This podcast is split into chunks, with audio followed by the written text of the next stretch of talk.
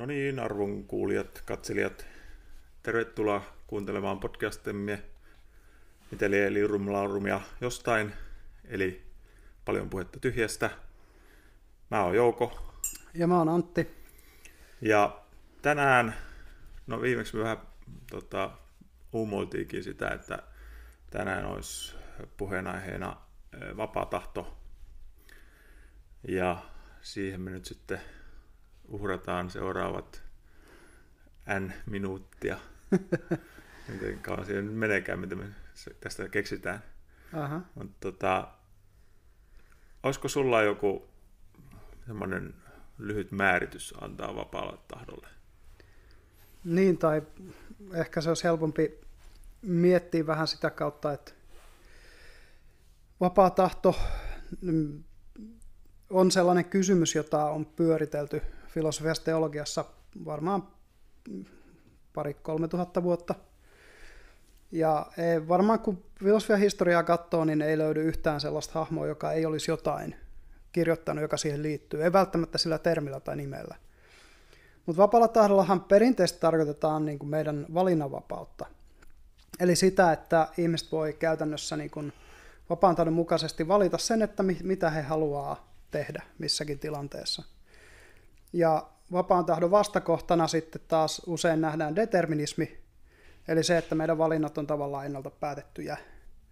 Eli, eli e, meillä ei ole vapaata tahtoa, vaan asiat, mitkä tapahtuvat, niin niiden olisi joka tapauksessa pitänyt tapahtua sillä tavalla. Joo, tai tuossa on se, kun sä sanoit ennalta päätettyjä, niin. niin se on vähän se, mikä siitä, että koska se, että sanoit, että ennalta päätettyä, se kuulostaa siltä, että joku olisi päättänyt niin, tavallaan kyllä. Ja... Mutta siis tavallaan ehkä voisi sanoa, että kausaliteetin määräämiä. Mm.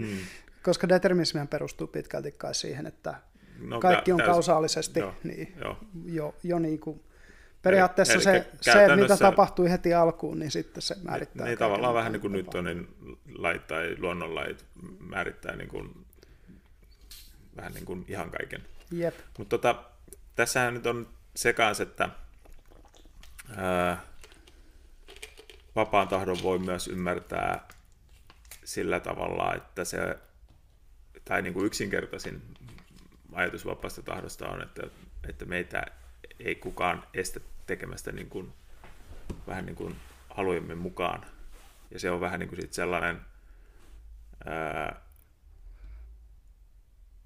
mihin, mistä jossain määrin niin kuin kaikki on siis aika lailla samaa mieltä. Että ainakin niin kuin länsimaisessa yhteiskunnassa, niin kuin, mm-hmm. jos sä haluat mennä kauppaan, niin kukaan ei tule sanoa, että tai no, no ehkä jotkut voisi sanoa, että nyt korona-aikana meidän vapaata tahtoa on rajoitettu kamalasti tai jotain tällaista näin, mutta että näin niin kuin yleensä ottaen ollaan niin kuin vapaita tekemään asioita. Ei ole, ei ole juurikaan sellaista ää, estävää. Niin ja tavallaan se, että filosofisesti vaikka olisi sosiaalisia esteitä, vaikka olisi lainsäädäntöä, niin ihmiset tavallaan rikkoo sitä ja toisaalta siinä päästään esimerkiksi meidän lainsäädäntöön, joka olettaa käytännössä, että ihminen on vastuussa omista valinnoistaan. Niin eli, eli, se... eli tavallaan niin kuin vapauteen liittyy sitä aina vastuu näissä keskusteluissa tietysti. Mutta se vapaa tahto on niinku sitä, että kun mä menen kauppaan, niin mä voin ostaa kulutusmaitoa enkä rasvatonta maitoa esimerkiksi. Jotenkin näin. Tai, tai jos tänään tekee siis, mieli syödä naudanlihaa. Kunhan eikä, ne niin, vaihtoehdot on siellä kaupassa. Niin, kunhan ne on siellä kaupassa, niin, niin sitten, niiden perusteella voit siinä mennä istumaan. Ja sitten mä voin katsoa, minkä mä S-Markettiin vai K-Markettiin vai Lidliin. Kunhan se kauppa on olemassa, niin mä saan valita sen kaupan ihan itse, mihin mä menen. Joo. Esimerkiksi. Ja tietysti kaikki, kaikkeen muuhunkin, että et lähdetään niin kuin elämän isoista valinnoista, että voidaan valita, mitä me opiskellaan, kunhan päästään esimerkiksi sisään yliopistoon tai ammattikorkeaseen tai ammattikouluun sille linjalle, mitä me halutaan opiskella. Ja, ja näin, että me voidaan niin kuin itse tehdä tällaiset kaikki valinnat, niin sehän liittyy selkeästi aika olennaisesti koko länsimaisen yhteiskunnan rakenteeseen. Joo, eli just vielä tarkentaen, että toi on just se, se vapaa tahto, mistä me nyt sitten puhutaan, että toi tollainen hmm. yksinkertainen näkemys vapaasta tahdosta, niin siitä on turha puhua sillä koska eh, se, en tiedä, se menisi ehkä jossain meidän absurdiksi, että pitäisi kuvitella, että joku tämä on ainakin, no, tässä meidän nykyyhteiskunnassa. Mm. Mutta tota, äm, mihinkään tuosta nyt, mulla on joku ajatus mielessä äsken, mutta sitten mä vaan unohdin, unohdin sen. No ehkä se tulee vielä tässä keskustelun edetessä mieleen, kun näitä jatketaan näitä puheita. Mutta tosiaan toi vapaan taidon ajatus periaatteessa, että et, et meillä on koko maailma auki ja me voidaan siinä kontekstissa päättää, mitä me tehdään, niin on sellainen, jos mennään niin filosofiseen tavallaan kaikkein vapaimpaan tulkintaan vapaasta tahdosta tai kaikkein laajimpaan tulkintaan, niin että me voidaan ihan oikeasti kaikki valita itse. Mm. Ja no luonnollisesti tämä on vähän sellainen kysymys, missä on sitten ollut, ollut kyllä niin kuin, tai siitä on paljonkin tehty tutkimusta, missä on ehkä huomattu, että ihan jokainen valinta ei välttämättä olekaan ihan niin tavallaan vapaan tahdon mukainen. Ja, ja se pitää niin kuin huomata, että ihmisen päätökset ei ole pääosin rationaalisia, niin kuin on oletettu jo joskus vielä muutama vuosikymmen sitten, vaan ihmiset tekee itse asiassa päätökset pitkälti tunteella. Mm. Mulle tuli mieleen se, mitä mun piti sanoa, mm. että kun silloin viimeksi, viimeksi en muistanut sitä termiä, kun käytiin sitä, sitä tota, niin kuin naivi, vapaa mm. tahto näkemys, niin se on, se on, se on totta, tämä libertaarinen vapaa tahto käsitys. Niin, Eli se menee just tavallaan tuohon noin, että mutta että tuosta libertaarisesta vapaatahdosta, niin mun käsittääkseen niin kuin se, siihen tavallaan uskoo todella harva. Näin, näin mäkin luulen. Ja, ja... Voisi vois sanoa, mm. että mekin niin kuin kaikki, ää, no sanotaan aihetta vähän enemmän pohtineet, on, niin niillä on yleensä asettaa jonkinnäköisiä rajoja sille vapaalle tahdolle, vaikka uskoo siihen. Ja sitten toinen itse asiassa mikä mulle tuli mieleen, että olisi hyvä sanoa, mm-hmm. on se, että tota, ää, vapaa tahto ja ateismi, ne ei ole mitenkään laitettu toisiinsa, tai determinismi ja ateismi. Eli tässähän on Daniel Dennett, amerikkalainen mm. filosofi, joka on tällaisen, mä en ole varma, onko se ihan Dan Dennettin keksimä se termi kompati, kompatibalismi vai Mikäköhän mm. se on suomeksi edes? Tämmöinen yhteensovi, no, yhteensovit, eli, tai yhteensovittelu. Joo. Eli saadaan sovitettua yhteen vapaa tahto niin kuin determinismin kanssa, että siitä, mutta tosin, no, Sam Harris, toinen amerikkalainen filosofi, on vähän sitä mieltä, että se, se menee vaan semmoiseksi kikkailuksi ja asioiden uudelleen määrittelyksi, että, että tota, niin, tai että se vesittää sen vapaan tahdon käsitteen. Niin no, toisaalta jos haluaa hiuksia halkoon, niin, niin kaikki meidän kielelliset jutut on määrittelykysymyksiä, että mm. tota, ä, kyse on enemmän siitä, että mitä ideoita siinä yritetään edustaa. Ja Daniel Dennetillähän on tämä siis Freedom Evolves-kirja. Kirja mä oon sen joskus lukenut, ja jos mä nyt ihan väärin muistan, niin Daniel Dennetin idea on se, että periaatteessa – niin kuin, meillä on vapaa tahto ja se on nähtävissä jopa niin, että kun katsotaan Game of Lifea, tiedät varmaan tämän, tämän niin kuin, tämmöinen kaksulotteinen Ah, niin se peli, joo. joo Turingin peräti voi von Neumannin, kenen näistä, jonkun näistä kuuluisista tietojenkäsittelytieteilijöistä kehittämä, joo. Niin, niin siinä jo on näitä tällaisia, jotka väistelee tavallaan omaa kuolemaansa. ja ja se, se on jo niin kuin rudimentaari vapaan tahdon tietyllä tavalla ilmentymä. Et, et Dennet menee tosi syvälle tässä, mutta mut tässä just huomaa sen, että Dennet on nimenomaan informaatioteoreetti, tietojenkäsittelytieteilijä, matemaatikko tyyppinen, ajattelee, että hän tulee niin kuin hyvin teknisestä pohjasta, kun taas Sam Harrison on neurologia opiskellut neurologian niin erikoistunut filosofi, mm. joka tulee hyvin erilaisesta tietysti niin kuin lähtökohdista tätä puhuu. Vapaa niin, tahto... Sano vielä äkkiä sen, mm, jos, se, jos se ei tullut tuossa äsken jo selviksi, sen takia just tutin tuon Daniel Dennettin, että, että just, koska Daniel Dennett hän on myös ateisti. Ah, kyllä joo, niin, toki. Niin, ja, ja hän niin kuin voisi sanoa, että uskoo vapaaseen tahtoon, ja Sam Harris on ateisti, joka ei usko vapaaseen Niin, kyllä, tahtoon. kyllä.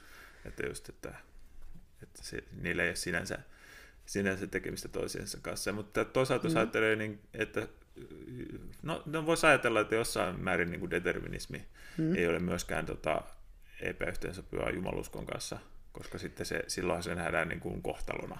Tai että se, se ei ole. Niin kuin kohtalo, ja se on myös teologinen kysymys. Ja eri teologit on eri mieltä tästä kysymyksestä. Mutta mut, mut siis nyt, jos ajatellaan vaikka, en tiedä, ehkä, ehkä jossain kreikkalaisissa mm. tai tällaisissa uskonnoissa, niin, niin on enemmän ollut puhetta ehkä kohtalosta tai tällaista, että lähinnä vaan se, että se, se voi, on, mm. voisi sanoa, että on, on ainakin joskus ollut sellaista jumaluskoa, jossa niin kuin on, se on ollut tavallaan niin kuin käytännössä, että kaikki on vähän niin kuin determinististä.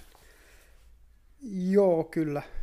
Ja kyllähän niin kristinuskon Jumala kuvaan kuuluu se, että Jumala tietää kaiken. Mm. Että niin kuin, voisi sanoa sen niin, että vaikka meidän ihmisten näkökulmasta niin kuin, meillä on vapaa tahto, mutta Jumala tietyllä tavalla tietää jo senkin.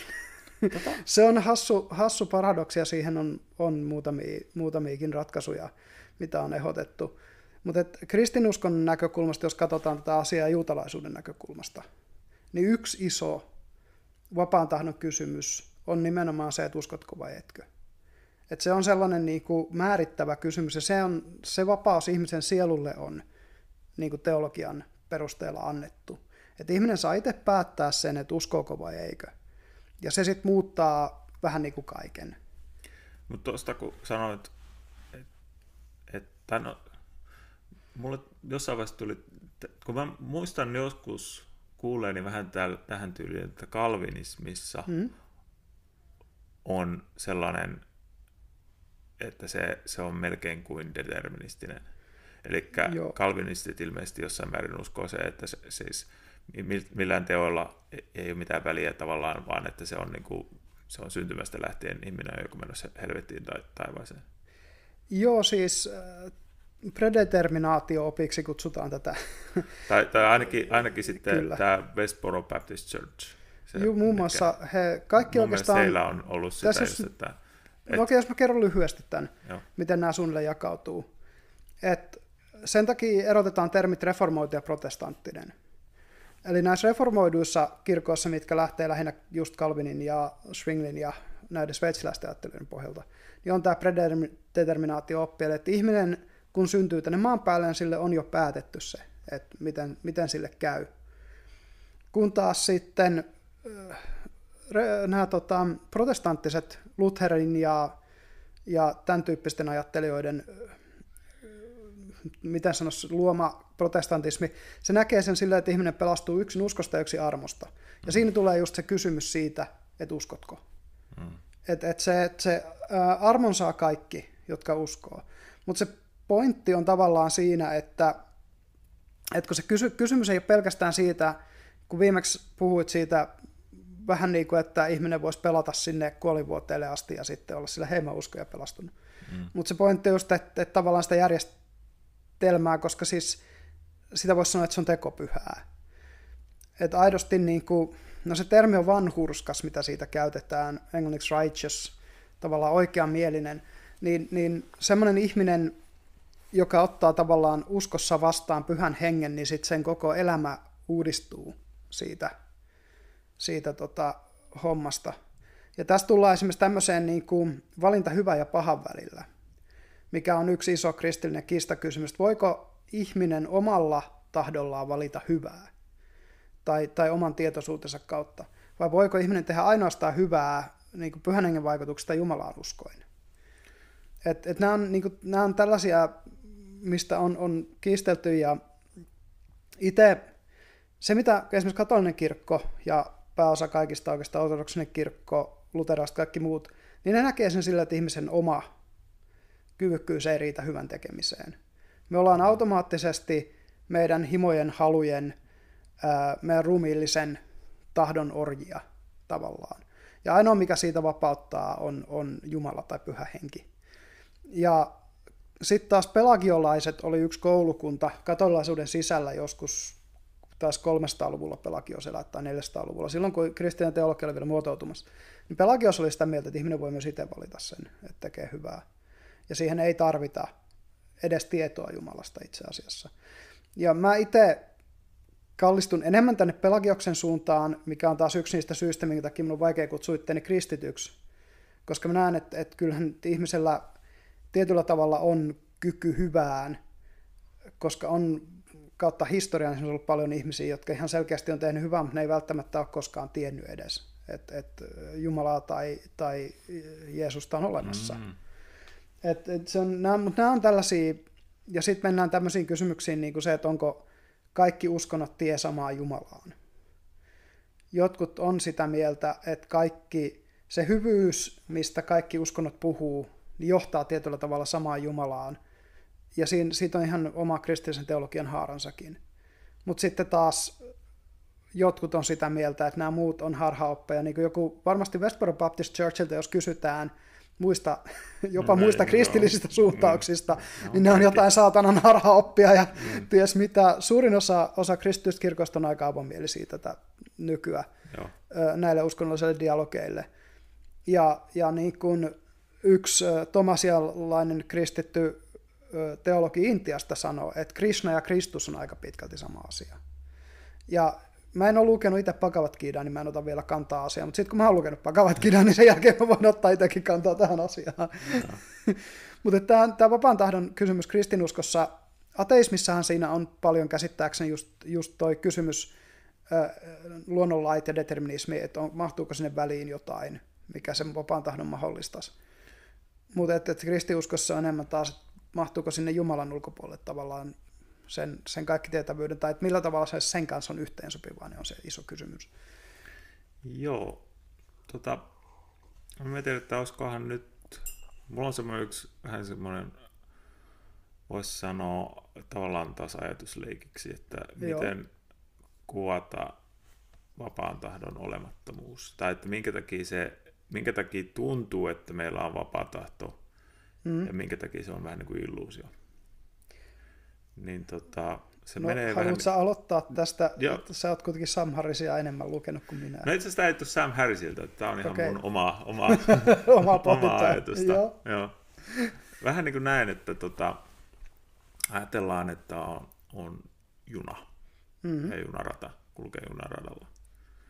Ja sä oot niin kuin siellä junan vaunussa, mm-hmm. niin kuin siinä, mikä tämä nyt onkaan, ihan veturivaunussa Joo. siellä ohjaamossa. Joo. Ja sitten sit sä huomaat, että oh, tuolla, tuolla tulee tota, tällainen risteymä, mm. niin kuin haara, ja sitten siellä on, äh, niissä on se vipu, millä mm. vääntää, että meneekö se oikealle meneekö se vasemmalle. Mm. Ja tota, sitten se tavallaan se vapaan tahdon tunne on vähän niin kuin se, että sä oot niin kuin, että hmm, menisinkö mä nyt oikealle vai meneekö mä nyt, tai, tai että vaikka, että niin pitiks, että mites, mitäs se nyt olikaan, että mites, minne suuntaan mun pitikään mennä, mm. tai että mikä se nyt onkaan, niin kuin, mm. mutta kuitenkin tällä, että okei. Okay. Ja sitten, mutta junat toisaalta kulkee koko ajan niin kuin eteenpäin. Mm.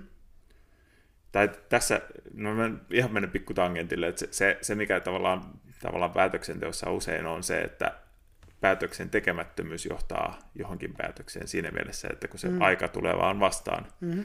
niin jos et sä oot tehnyt jotain, niin jotain tavallaan, mm. että jos sä oot vaikka menossa jonnekin kavereita tapaamaan, mm. ja jos sä, jos sä oot, sanotaan vaikka sä oot masentunut ja sä oot niin kuin, että äh, en, mä, en mä mm. tiedä, kykeneekö mä lähtemään tai jotain tällaista, niin, niin sitten tietyn pisteen jälkeen sä oot tavallaan vähän niin kuin sen tehnyt sen päätöksen, että sä et mene. Kyllä. Mutta eli nyt palataan tuohon itse esimerkkiin. Mm. Niin, tota, niin sitten kun sä tuut siihen risteyksen kohdalle mm. tavallaan, niin sit sä, sulle tulee sellainen fiilis, että ah, no niin, okei, okay, nyt, nyt mä valitsin tämän vaikka oikean reitin. Mm. Ja sitten sä katsot, että okei, okay, siellä, siellä mä, mä väänsin tuosta vipusta, vivusta. Mm siellä mä väänsin tuosta vivusta, että mä menen oikealle. Mm. Ja siinä tulee se illuusio. Sä et ole siellä vipua vääntämässä. Mm. Sä oot siellä veturissa. Mm. Mm. Kyllä, kyllä. Eli se, se tavallaan se usein niin kuin sekoittuu se tavallaan se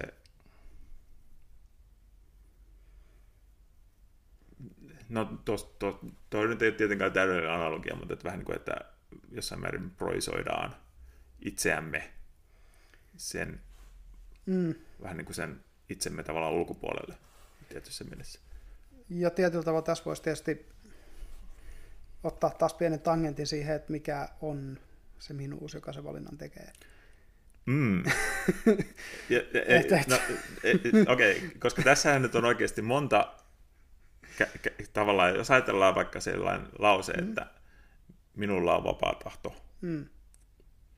Niin tuossa on kolme käsitettä, mitä pitää tavallaan purkaa. Minulla on ja vapaa tahto. Niin, kyllä. Niin. Ja mitä on vapaus ja, ja mikä on se tahto, mitä se vapaus koskee? Niin, että, että, että, että, että se, on, se on oikeasti oma keskustelunsa tavallaan se jo, että pitää määrittää, kuka on se minä. mm, Kuka kyllä. se sanoo, että, että, että onko sitä edes olemassa. Niin, ja, ja mitä kaikkea siihen, tai mitkä ne sen rajat on, jos Tai, sillä tai vielä tarkennan selle, että, että koska toi voi jostakin kuulostaa erittäin hämärältä, että Mm. mm. no mitä ihmettä, että olenhan minä olemassa tai tällainen. Kyllä. Mutta että se minä, keksikä me tavallaan ku, koetaan, kuvitellaan olemalla, niin, niin Mm. mm. se ei ole välttämättä se, mikä on tavallaan niin sanotusti oikeasti olemassa. Jep. Siis päästään siihen kysymykseen, että, että käytännössä niin kuin ego on illuusio, mikä taas on hyvin uskonnollinen versio aiheesta. Ö, löytyy, löytyy judeokristillisesta, löytyy buddhalaisuudesta, Tai, molemmista. tai toinen on, nä, tällä egollehan on eri, eri termejä, on Mm. self tai niin kuin itse, niin minuus. ja sitten, Jep. sitten just buddhalaisuudessa, hindulaisuudessa on, mitäköhän niillä onkaan. No, en, en muista, joo, miten, mut- mutta että on joo, siis, Mutta Buddha puhuu, puhuu semmoista minuuden illuusiosta. niin, Tai se puhuu oikeastaan erillisyyden illuusiosta. Siitä, että siis, et, et on jotain, joka on erossa kaikesta muusta ja se olisi minä. Et, et se, sen Buddhan mielestä harhaa, että semmoisia erotteluja on olemassa. Mutta tota, tuosta esimerkistä, niin tuleeko sulle muuta mieleen kuin tuo, että vähän niin kuin se minän Mm. käsitteen. No, mä rupesin just niin miettimään sitä, että mitä nämä metaforan palaset tässä on.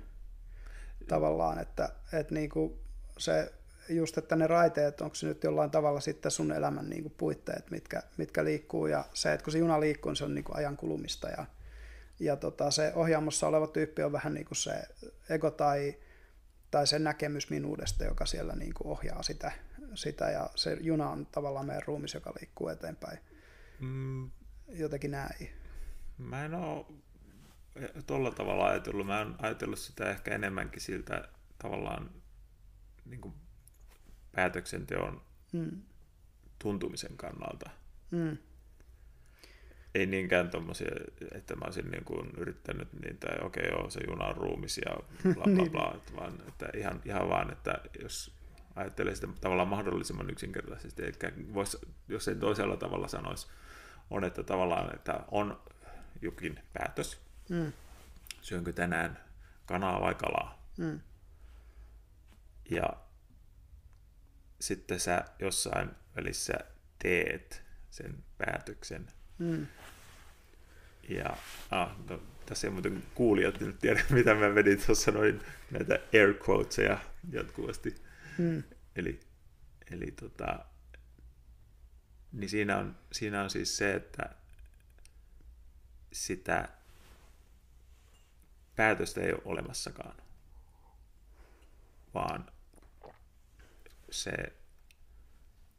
syötkö sä kanaa vai kalaa, se on tavallaan, no se tavallaan, tai no okei, no tässä on nyt taas se, että mm.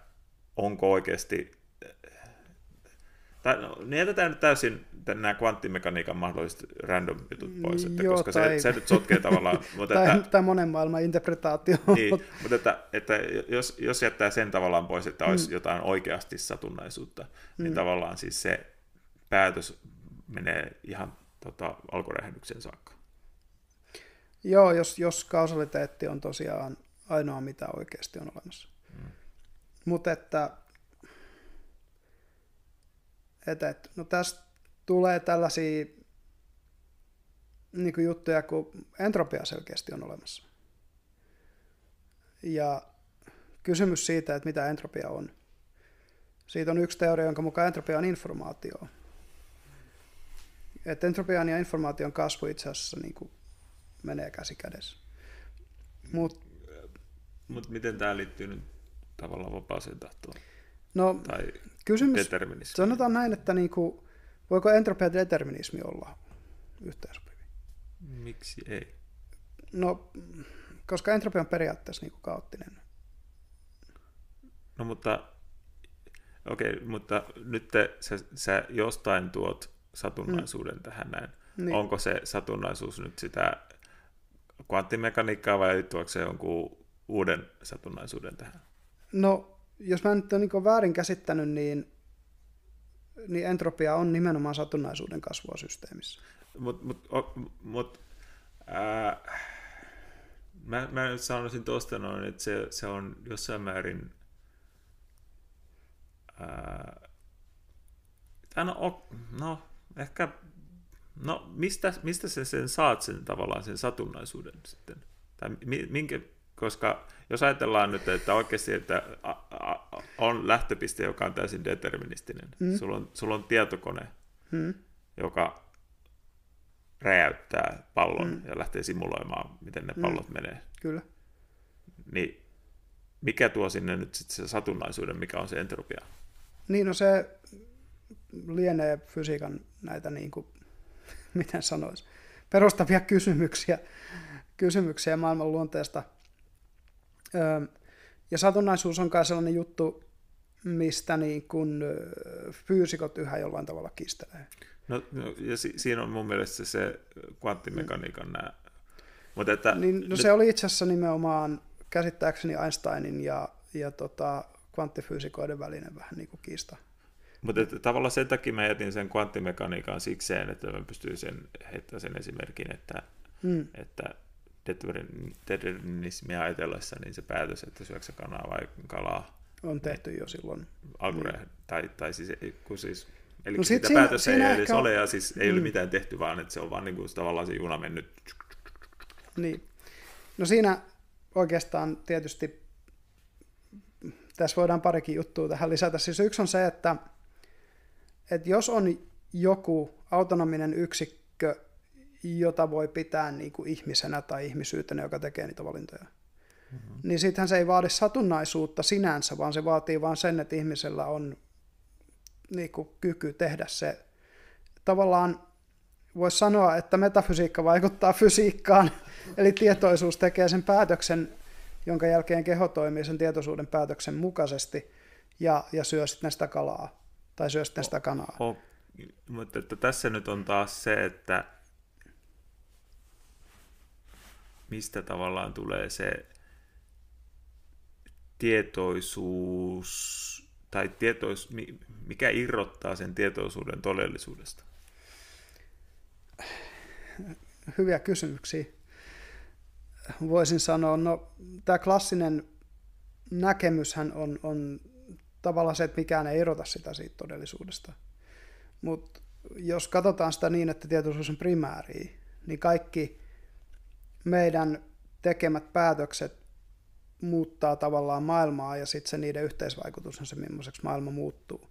Ja esimerkiksi just tämän kalan ja kanan kohdalla se juttu on, on tavallaan siinä, että no, voit mennä kauppaan ja ostaa jompaa kumpaa vaikka nyt niin kuin meillä.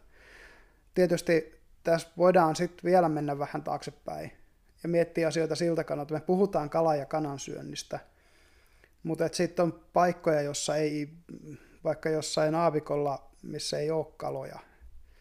Siellä, niin, voi, syödä, sitten... siellä voi syödä kamelia tai, tai jotain, tiedätkö, liskoja tai jotain tällaisia. Tai, tai jos olet vegaani, niin sulla ei tule edes no kaksi vaihtoehtoa mieleen. Kyllä. Mutta se, että et kaikki, just, just puhut, puhuttaisiin siitä, että kuinka paljon kaikki tämmöiset asiat, niin kuin kulttuurit ja muut sitten siinä pohjalla vaikuttaa siihen, ennen kuin me päästään siihen tavallaan päätöksentekovaiheeseen. Okei, okay, hmm, e, niin, eli tuossa on nyt taas tavallaan siis se, että miten, koska kulttuurit sun muut, hmm. ne menee determinismiin. Hmm, kyllä. Tai, tai jos ajattelee yleensäkin niin kuin maailmaa, mm. Tämä, kun siis se, se nyt mun on vähän vaikea nää ymmärtää tavallaan, että mistä se tulee se ähm, jos ajattelee just taas sitä, että no sanotaan, että sulle tulee se mieleen se ajatus, että no mm. syösköhän tänään kanaa vai kalaa. Mm. Sulla tulee se ajatus jostain mieleen. Kyllä. Niin ensinnäkin, että se tulee se ajatus mieleen, mm. se on, äh, onks, sanoisitko sä, että se ajatus tulee tavallaan tietoisuuden vapaan tahdon kautta? No, vai, va, vai vasta se... Sitten tässä pitäisi mennä siihen, että mistä me voidaan edes olla tietoisia.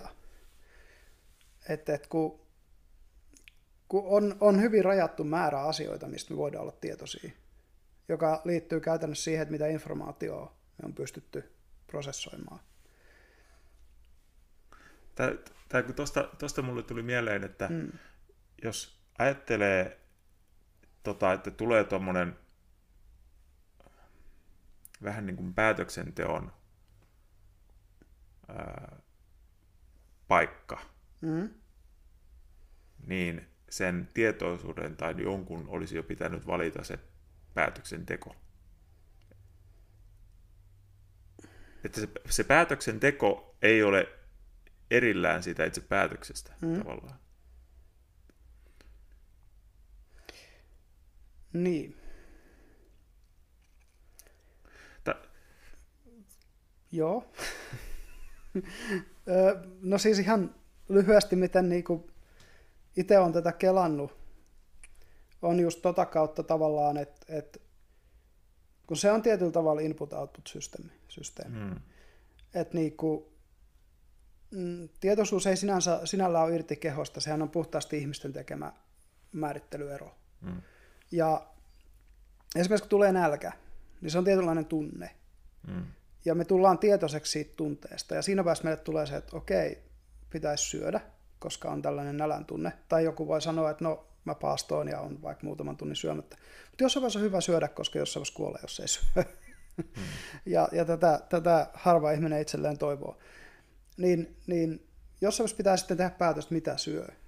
Niin, niin, niin kuin mun näkemyksen mukaan tavallaan se, että, että okei, siinä on tiettyjä rajoja, koska esimerkiksi Suomessa voi olla vaikea saada jotain, vaikka Zebra. en mä tiedä, niin zebra on hyvä esimerkki, tai kenguru tai Kenguru on itse asiassa on, sitä, on, on syönyt sekä strutsia että kengurua, niitä saa kyllä aina silloin tällöin pakkasesta löytyy, mutta, mutta se pääosin niin ne rajoitteet, on, on tietynlaiset rajoitteet sille, tai sanotaan jotain chileläistä, Jaguari. chileläistä tota, vuoristo, vuoristo tota, niin, niin, kalaa jostain niistä Täytyisi, mikä se onkaan se tuoda. maailman iso jyr, jyrsiä, chupacabra.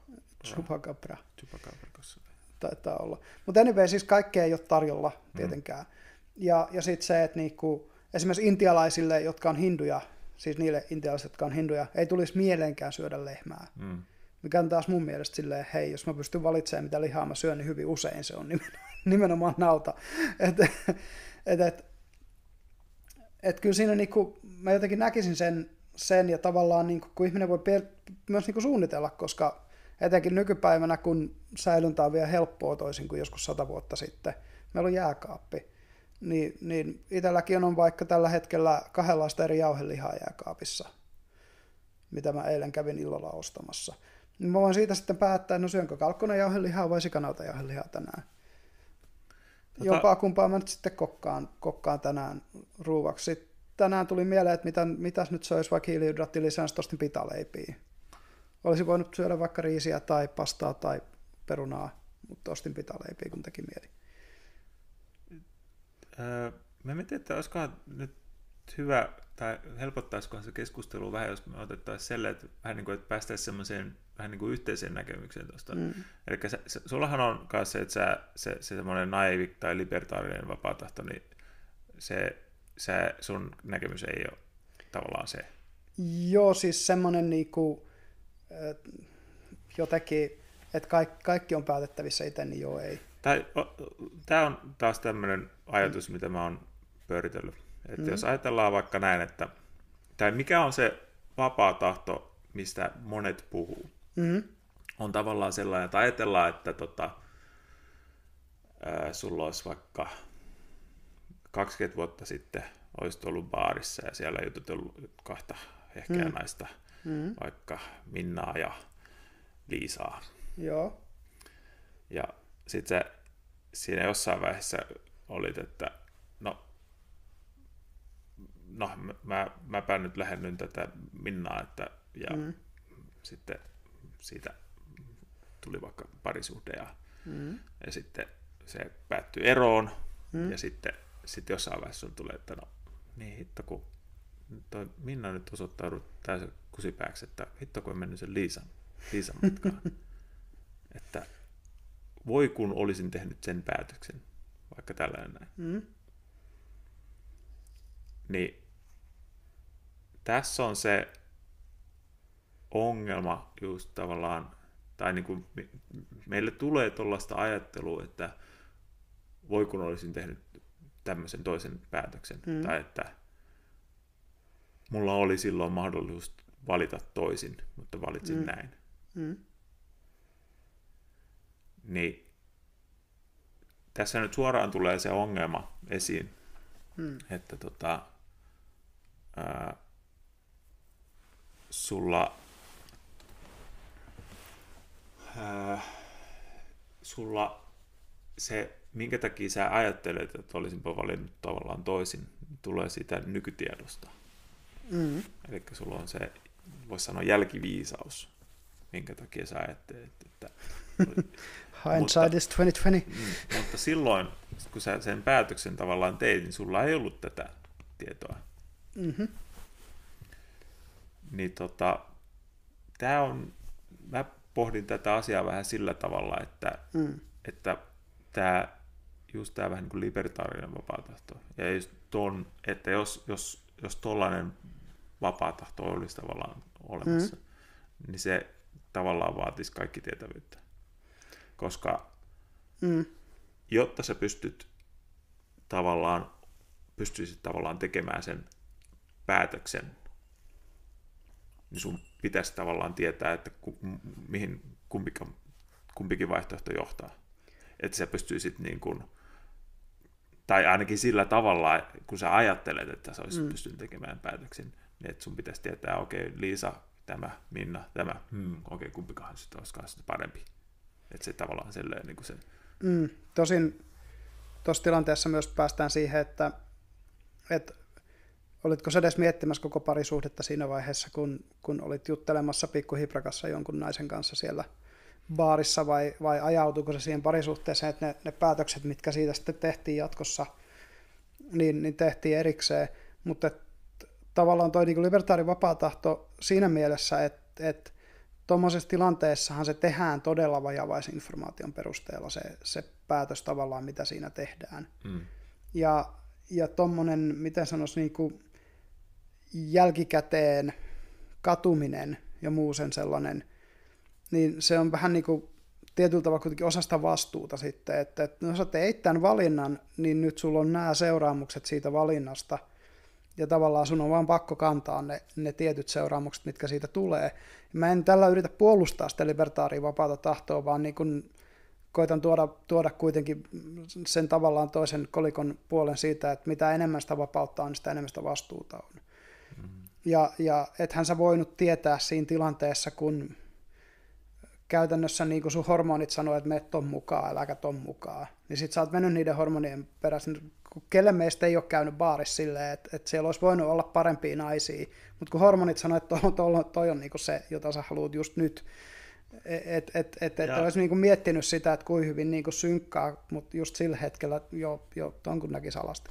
Mutta tuossa on tavallaan se, minkä takia se niin hyvin kuvat tuossa nyt determinismia. Hormonit mm. sanoo, mm. et sinä sano. No, siinä voidaan taas mennä siihen, että kuinka paljon jotkut tietyt kristityt isät olivat oikeassa, kun sanoivat, että me ollaan niiden meidän alhaisempien viestien ja vaistojen vankina niin pitkään, kun, kun vapaudutaan siitä. Et tässä kysymys on kato siitä sitten taas, että entä jos sä olisit ollut tietoisempi? Entä jos sulla olisi ollut 50 tuommoista valintaa jo pohjalla? Ja sit sä olisit jututtanut niitä naisia Ja, ja sun ihmistuntemustaidot olisi sit aivan eri luokkaa siinä kohtaa, kun sä oot 50 valintaa tehnyt baarissa. Niin olisitko sä sit valinnut sen Liisan, jossa huomaat, että okei, että onko se älyllinen ja tunteellinen niin kompatibiliteetti parempi, vaikka tämä toinen on hotimpi ja mä haluan mieluummin sen pöksyihin. Että et, tämä on nyt se niin kysymys siitä, että et, et just kun sanoit, että tieto, tieto lisää, että ei pelkästään se partikulaatitieto, vaan myös se niin kuin, kokemuksen tuoma yleinen tavallaan, niin kuin, voisi sanoa systemaattinen tieto, koska ihmiset on kuitenkin aina ihmisiä. Niin, niin, niin ihmistuntemustaidot lisää kykyä tehdä oikeita valintoja ihmistenkin parissa, ja tämä on esimerkiksi huomannut omissa parisuhteissa. Mutta tuosta taas tulee se, että se päätös, mm. lainausmerkeissä, olisi vaan ollut eri. Kyllä. Että taas, taas se, että mm, tavallaan tietyssä mielessä sama kokemus päätöksen tekemisestä olisi ollut, mutta se ei olisi tietenkään ollut tavallaan sama päätös. Mm. Mutta se ei te, tehnyt siitä yhtään sen vapaampaa. No, mä en tiedä siis vapaampaa, mutta se kysymys siitä just, että kuinka paljon esimerkiksi annat joidenkin hormonien vaikuttaa ittees, koska tässä taas nyt tullaan sitten, jos puhutaan näistä, etenkin nyt Buddhasta ja Jeesuksesta, jotka puhuu paljon näistä asioista, siitä, että pystytkö sä nousemaan sen yli. Että okei, sun, sun hormonit sanoo, että mun pitäisi nyt just valita tämä juttu. Ja tässä tullaan esimerkiksi tämmöisiin juttuihin niin kuin se, että okei, mä oon tällä hetkellä parisuhteessa. Ja kuitenkin on paljon ihan sikahyvän näköisiä naisia, joita tulee vastaan. Ja joidenkin kanssa jopa niin kuin interaktioi. Mutta se, että se päätös kuitenkin jotenkin on tehty jo siinä kohtaa, kun on, on luvattu nykyiselle tyttöystävälle, että, että mä en pane ketään muuta, mm-hmm. niin, niin käytännössä onhan mä sen päätöksen silloin tehnyt, että vaikka mä kuinka jututtaisin jotain toista naista, niin se ei päädy kuitenkaan mihinkään seksuaaliseen, koska se päätös on jo tehty, vaikka kuinka hormonit jylläisi. Joo, ja tästä ja taas, ja taas nuorempana siihen, että... voin sanoa, että en välttämättä olisi pystynyt niiden hormonien kanssa händläämään niin hyvin kuin, kuin tässä iässä. Mutta että taas mun mielestä se kuvat erittäin hyvin determinismia. Eli se tavallaan se, mitä sä koet, että sulla on päätös tehdä, mm. ja sä et anna hormonien vaikuttaa tavallaan niin. se, niin se on taas, tulee sieltä jostain menneestä, mm. palikat ovat menneet tietyllä tavalla mm. kimpoilleet tois, mm. atomit toisiaan vasten ja sun aivoissa on tapahtunut jonkinnäköistä ö, synapsien mm. laukeamista ja kaikki, kaikki nämä. Ja se on vain sitten johtanut siihen tiettyyn päätökseen. Mm. Ja sitten se vaan on taas se junamatkaa ja sitten... Kun taas mä taas itse näen sen niin, että mun päätösvalta näissä esimerkiksi näissä asioissa – on lisääntynyt sitä myötä, kun mä meditoinut ja tehnyt hengellistä työtä, henkistä työtä itteni kanssa ja oman tietoisuuteni kanssa, jolloin se tietoisuus tavallaan on, voisi sanoa niin kuin Jaakobin painissa paininut sen ruumiin mattoon. Ja, ja ei se täydellinen juttu ole, koska niin kuin näkyy, niin mulla tämä vatsa esimerkiksi vielä on, että en ole onnistunut vielä niin kuin laiduttaan, laiduttaan tosiaan itteeni semmoiseen kondikseen, kun olisin halunnut tehdä. Eli ei se, se ei ole niin täydellinen, mutta esimerkiksi tässä asiassa niin muutos 20 vuoden sisällä on kuitenkin ihan selkeä ja se on niin havaittavissa. Hmm. Toki siihen nyt voidaan ottaa sekin, että joo, yllätys, yllätys, 20 ukolla hormonit jyllää aivan eri tavalla kuin 40 ukolla.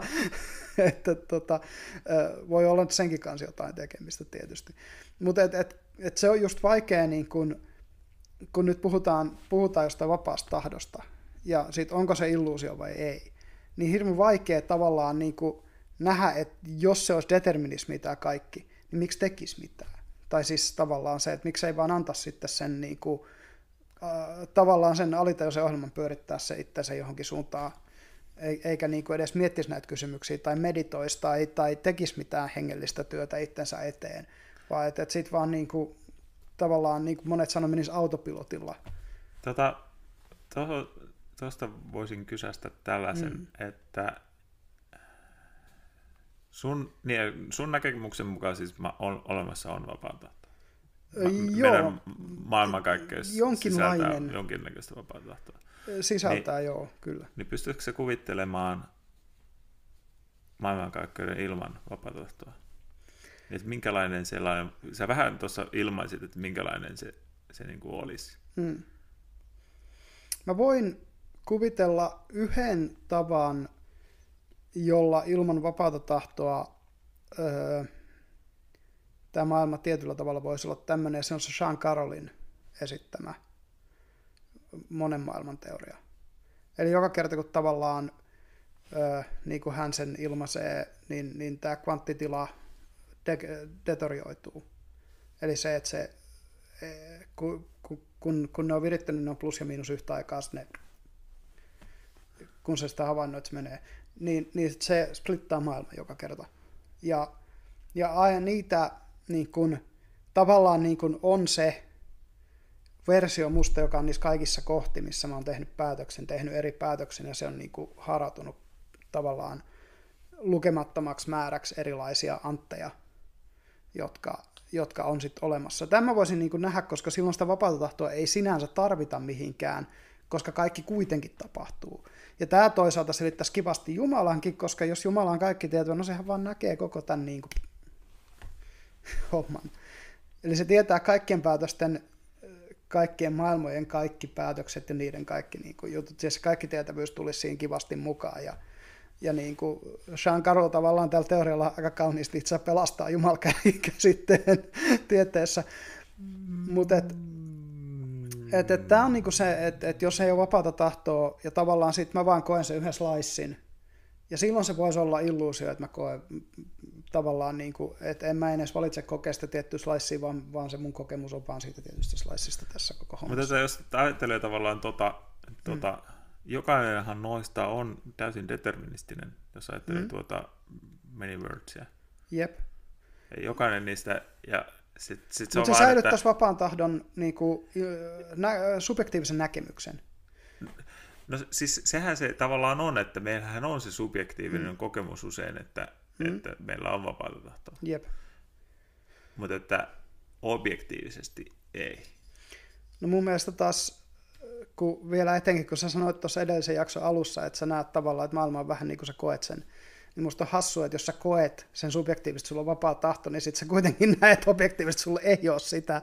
Että et, on tietty ristiriita näissä sun puheissa. Miten sä ton sit selittäisit? No, siinä on se tavallaan, että, että tota, kaikki ei ole kuitenkaan niin, miten mä subjektiivisesti koen. Mm. Et, et siinä on siis sellaista tavallaan, että no ehkä tuota pitäisi varmaan laajentaa sitten, mitä mä siitä sanoin. Mm. Mutta että lähinnä siis se, että, että, että tota, on olemassa muita ihmisiä. Mm. Ja tämä meidän yhteinen tavallaan koke, kokema todellisuus vastaa, tai no miten se nyt sanoiskaan, että on yhteinen koettu todellisuus, mm-hmm. joka vastaa tavallaan hyvin pitkälti objektiivista todellisuutta mm-hmm. tai semmoinen yhteisesti koettu subjektiivinen todellisuus on hyvin lähellä objektiivista todellisuutta. Okei. Okay. Jossain määrin näin. Mutta että se, että ää, en tiedä mikä on hyvä esimerkki tuommoisesta, että muuta kuin tuo vapaa tahdon kokemus, että tota, olisiko joku muu, muu tota, esimerkki semmoisesta, mikä on illuusio, mm. joka subjektiivisesti vaikuttaa joltain, mutta objektiivisesti on tietenkin eri. Hmm. Mikä sun käsitys, jos jonkun minuuden tai ekon olemassaolosta on? Äh, no se, se on vähän sellainen hankala, koska mä en ole sitä itse kokenut, hmm että sit, sitä ei olisi olemassa. hmm Mutta taas niin kuin isot pöydät ovat kertoneet, että eku, eku kautta minuus on illuusio. hmm Ja tota, ja no okei, okay, ja sitten tavallaan tässä on nyt siis, kuten sanoin, siis se, silloin viimeksi, että myös, että isot pöydät ovat kertoneet, että jos, jos sä siihen, siihen tilaan tavallaan pääset, niin sitten tota, pääsee kokemaan sen, että ei ole vapaata tahtoakaan. Mm. Ja, öö, ja se jossain määrin menee myös tähän non-dualismin käsitteeseen, mikä on vähän niin kuin tätä sanaleikkiä jossain määrin mikä, mihin, mistä tämä podcastin nimikin tavallaan osittain tuli.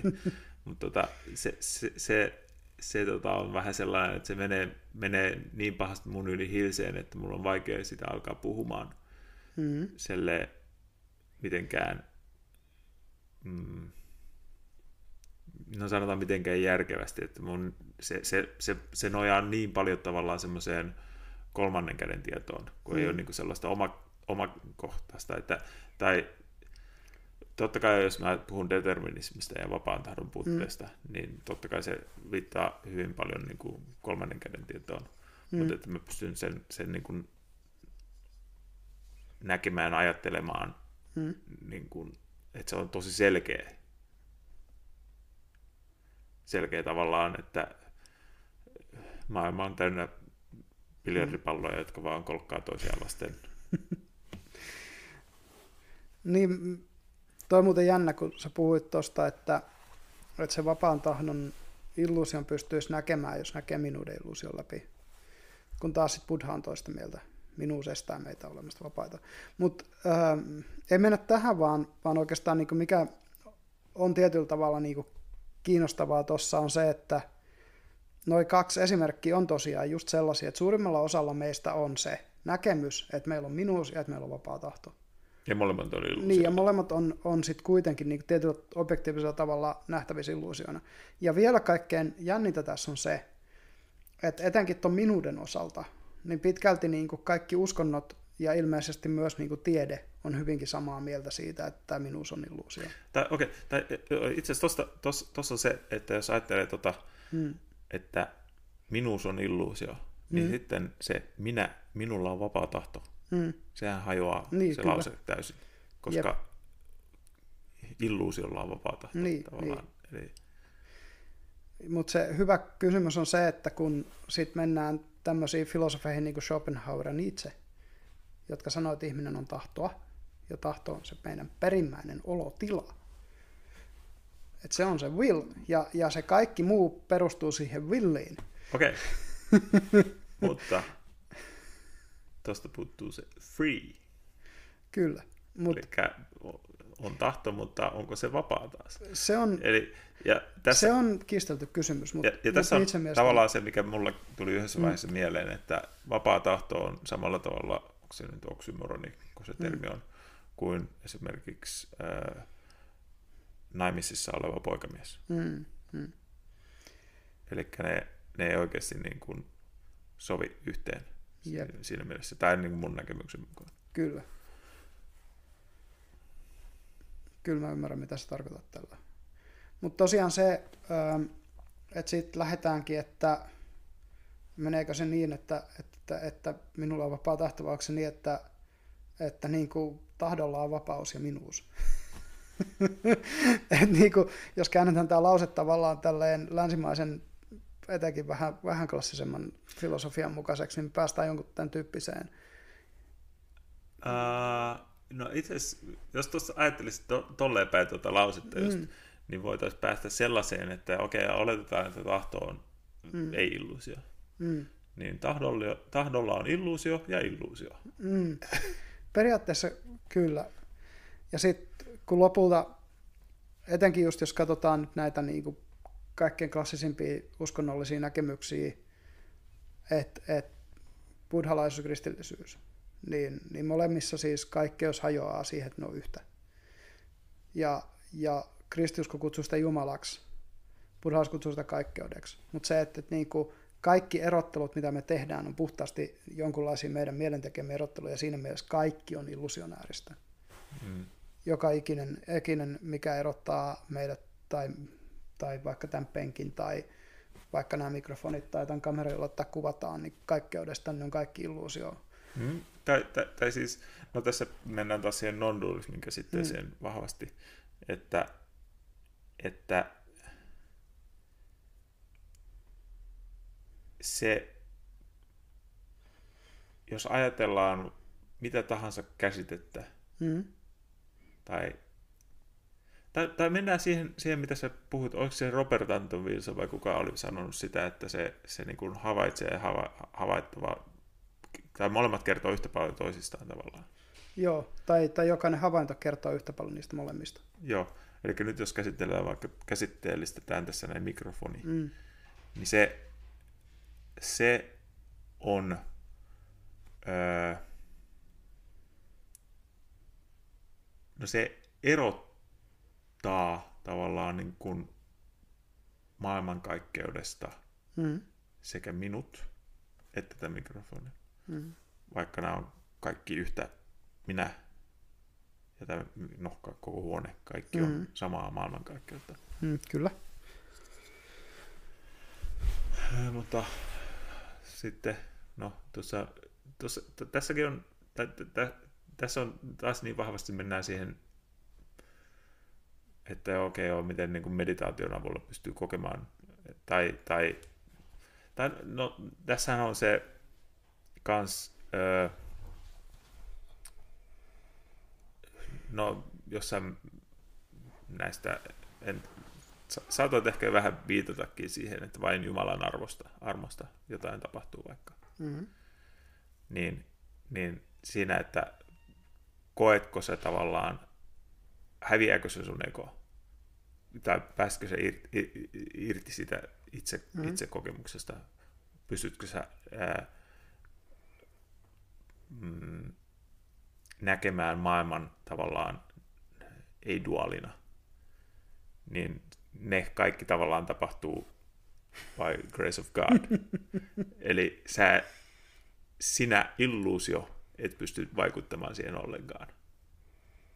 Mm.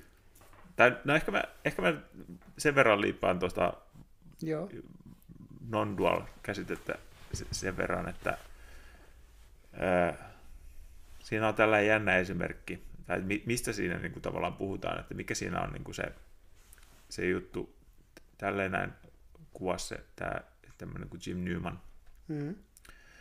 että tota, jos ajatellaan, että meillä on meri, Mm-hmm. ja sitten siellä meressä on molekyyli vettä, Mm. ja sitten se molekyyli vedellä on tietoisuus, ja se ajattelee, että voi, mitä, mitäköhän mä voisin tehdä, että mä, mä pääsisin, pääsisin osaksi tätä merta. Mm. Eli se, se tavallaan se ajatus siitä, että on erillinen jotenkin, Mm. tai on jotain muuta. No tässä taas tämä analogia hajoaa, mutta että, että on vähän niin kuin jotain muuta kuin se meri. Niin se ajatus on jo he- he- heti alku vir- virheellinen ja illuusio, koska se, se on jo se, siis se on siellä keskellä merta, se Mm. molekyyli, Mm. niin ei se, ei se, ei se, ei se pysty tekemään mitään Mm. päästäkseen osakseen merta, Mm. koska se on jo osa merta. Mm. Mm. Vähän niin kuin näin. No niin. Ihmishuoltotauko on pidetty tässä välissä. Jäätiin tosiaan puhumaan näistä vapaan tahdon, tai oikeastaan siitä, että tahto on se, mitä ihminen on, ja, ja onko tahdolla sitten vapaus ja minuus vai illuusio. Ö, haluan yhden tuoda tähän keskusteluun, koska mä oon hyvin paljon puhunut tästä tavallaan länsimaisten viisaustradition ja myös jossain buddhalaisen viisaustradition puolesta niin, että se on vapaan tahdon puolella, mutta sielläkin siis tosiaan on, on erimielisyyksiä. Ja yksi näistä on hermeettinen traditio, missä ö, sanotaan ihan suoraan, että kaikki sattuma on vain kausaliteetteja, joita me ei osata nähdä. Eli myös, myös niin kuin viisaustraditioissa on tämä ajatus ollut siitä, että vapaa tahto ei ole oikeasti olemassa, niin, niin se on ollut siellä pitkän aikaa jo. Ja nämä tekstit on siis Egyptistä jostain, mitä hän olisi, vajaa tuhat ennen Kristusta, nämä hermettiset tekstit. Eli vanhoja, vanhoja tekstejä nekin. Ja sen, siellä on hyvin pitkälti, tietysti Egyptiä, jos miettii nyt valtiona muutenkin, monituhatvuotinen faarao kuningaskunta, jossa kaikki oli käytännössä aika muuttumatonta. Ja mentiin sen mukaan, että niili tulvii, saadaan uudet mullat, joista voidaan kasvattaa uusi sato, ja kaikki meni tosi syklisesti. Eli siellä, siellä tämä nähtiin ihan suoraan tuolla tavalla. Ja on myös juutalaisuudessa ja kristillisyydessä näitä näkemyksiä. Niin kuin just puhuttiin siitä Kalvinista esimerkiksi, että, että tosiaan on se predestinaatio ihmiset, kun, kun tulee maan päälle, niin niillä on jo heti siis sielussa tietyllä tavalla se merkki siitä, että oletko menossa taivaaseen vai et. Mm. Ö, klassinen kristillinen näkemys kuitenkin, sen nyt vielä sanon, on ehkä tämä varmaan Johannes Chrysostomos, semmoinen 300-luvulla, 400-luvulla elänyt kirkkoisä sen ehkä parhaiten ilmaisi, että se tärkein päätös, mitä sielu tulee maan päälle tekemään, on se päätös siitä, että uskoako se Jumalaan vai ei. Ja se itse asiassa päättää vähän niin kuin tämän kaiken.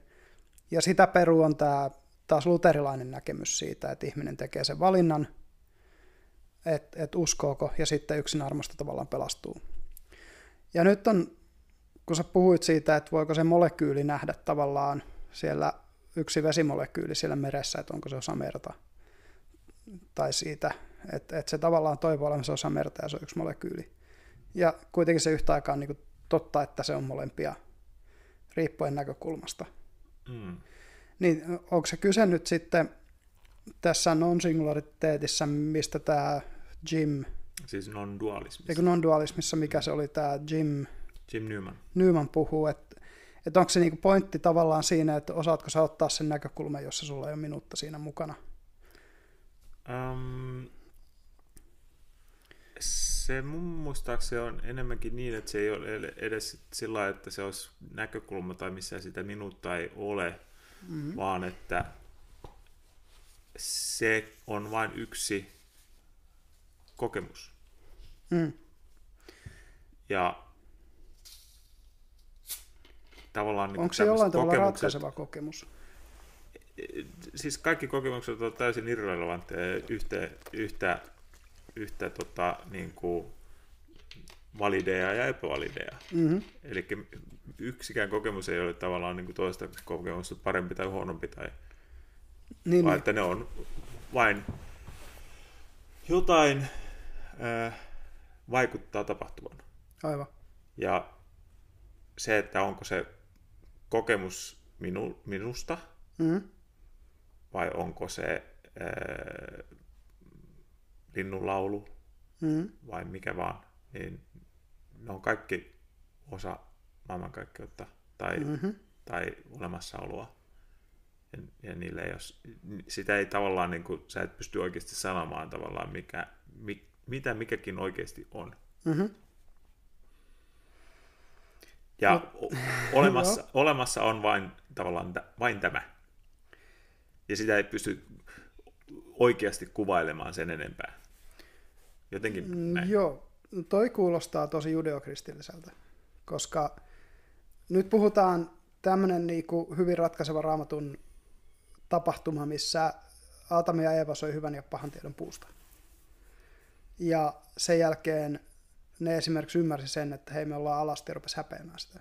Ennen tätä ei ollut kokemusta siitä, että se olisi jotain hävettävää, että ne on alasti. Mikä on tietysti vain esimerkki siitä, että millä tavalla se niin kuin arvottaminen tuli, tuli tavallaan niin kuin ihmiselle, että tämä just, että, että on vaan kokemuksia, joita ei voi arvottaa, niin, niin kuulostaa semmoiselta niin paratiisiomaiselta tilalta, jossa ihmiset on elänyt ennen kuin ne on syönyt tästä hyvää pahan tiedon puusta. Mm. Tai tuossa on vähän niin kuin siis se, että se arvottaminen ei tee mistään yhtään sen oikeampaa. Mm-hmm. Ja ja tota, ähm, Tämä toi, toi oli myös vähän jännä, toi, kun se, no ehkä mä kohta palaan tuohon noin, kun sä otit tuon Aatomin Eeva, Eeva jutun mieleen, koska on semmoinen jännä, vai, vai lähdenkö suoraan tangentille? no jos sulla ei ole tohon, muuten tuohon ajatukseen jotain no, vielä. Kyllä mun taisi jotain olla, mutta kun mä sen onnistuin unohtamaan pylläri. No puhu vaikka alkuun sitten tästä Aatamista Eevasta, jos siinä on jotain, mitä sä haluat Tai, tai koska se, se, se, se, se, on vaan, vaan vähän niin kuin se, semmoinen, miksi mulle tuli taas tämä mieleen, mm. on tämä tällainen, että ää, jos ajattelee raamattua, niin raamattu käytännössä kertoo joko ää, kaikki tietävästä Jumalasta – jolla ei ole vapaata tahtoa. Mm. Tai sitten jostain muusta. Ja sitten jos ajatellaan tuosta noin, että okei, okay, oletetaan, että se on kaikki tieto Jumala. Mm. Niin sitten se on just, että okei, okay, se loi, loi maailman. Mm. Se loi paratiisin ja sinne mm. pisti nämä Aatomin ja Eevan. Mm. Ja tota, se loi sen tietäen, että okei, okay, Aatomi ja Eeva tulee niin, kuin, niin sanotusti mokaamaan ja sitten se tulee potkimaan ne pois paratiisista, mm. koska ne teki vastoin sen tavallaan mm. tahtoa. Mm. Ja tota, sitten taas myöhemmin tapahtuu, no näitä on useampiakin vissiin raamatussa, missä niin kuin Jumala raivostuu siitä, mitä on ihmiset tehnyt, että sitten niin kuin Noa ja tulva on yksi mm. toinen esimerkki. Eli se niin kuin on... Ehkä sana pettyy on parempi kuin raivostuu, mutta jatka vaan. Mutta se on tavallaan niin kuin tuollaista, no sanotaan pettymyksen ja pettymykseen siirtymistä tietyssä mielessä, mutta kaiken aikaa mm. tietää, mitä koko ajan tulee tapahtumaan. Ja jos ajattelee vielä, että olisi kaikki voipainenkin tavallaan, mm.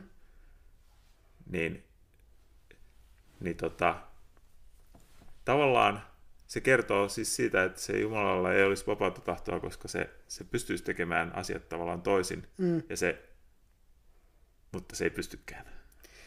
Niin, no tässä on nyt se tavallaan niin kuin, päästään yhteen tietyllä tavalla asian ytimeen. Sanonko mm. vielä, sa, sanon tämän, mikä mulla on tuosta tullut kanssa ajatuksena, että tuo on kertomus toisaalta Jumalasta, joka on helvetissä. Öö, no siihen en tai elää, kantaa. Elää, elää helvettiään.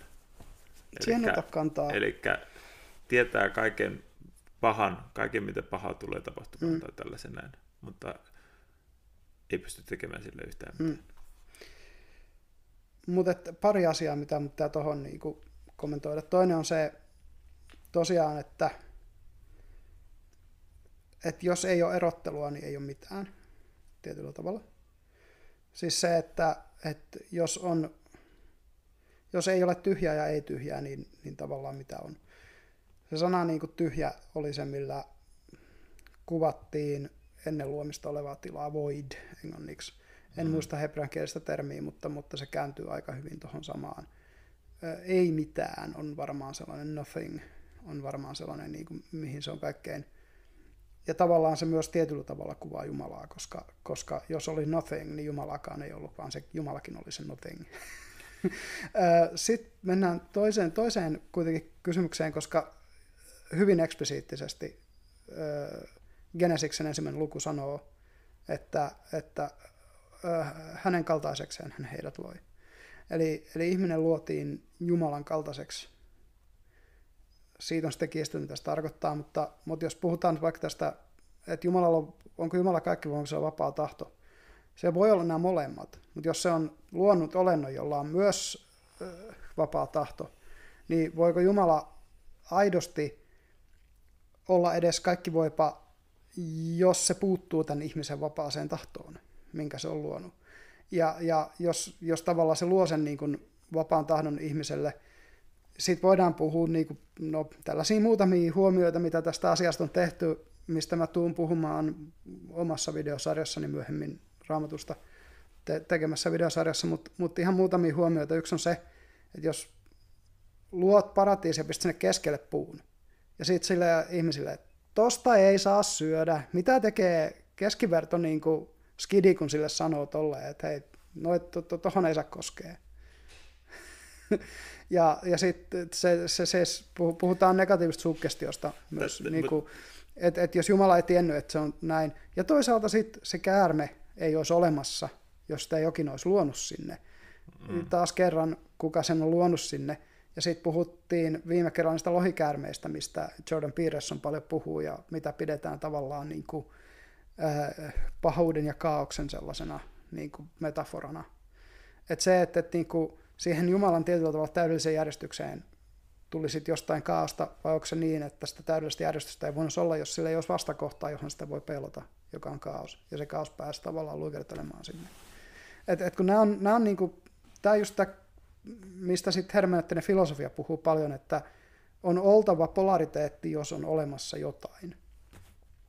vähän niin kuin se, että sulla ei voi olla atomia, jossa ei ole niin kuin protonia ja elektronia. Et, et niin kuin, toisessa on positiivinen, toisessa negatiivinen varaus. Mm. Koska jos, sulla on, jos jompikumpi puuttuu, niin muodostaa molekyylin saman tien jonkun muun kanssa olemassa toinen varaus. Mm. Että ne, ne ei niin kuin itsenään pysty, itsessään pysty olemaan olemassa. Niin, niin... Ää, tavallaan pystyy. Plasma. No okei, okay. joo, mutta siinäkin se, kai se elektron niin keitto, missä ne tai, pyörii. Tai itse asiassa sitähän se muuten käytännössä tarkoitti tavallaan tämä alkuräjähdyksen singulariteetti. Mm. Tai ää, hetki T0 Niin. Eli kai ei ollut tavallaan, ei, en tiedä mikä se viimeisin teoria on, onko, onko se, että ei ollut edes elektroneja eikä protoneja, vaan että oli vieläkin niin kuin jotain Niin, no, nehän periaatteessa tai... koostuu näistä kvarkeista, ja protonissa on kaksi positiivista, yksi negatiivinen Joo, joo, mutta, että, että, mutta että, niin, että siinä on taas, että okei, okay, on, on ne, mutta jos mm. ei, se protonikin, että ne kvartikitkin on tavallaan irrallaan toisissa näkee. Mm. Mutta että nyt jos päin vähän taaksepäin tuossa, mitä puhuit tuosta mm.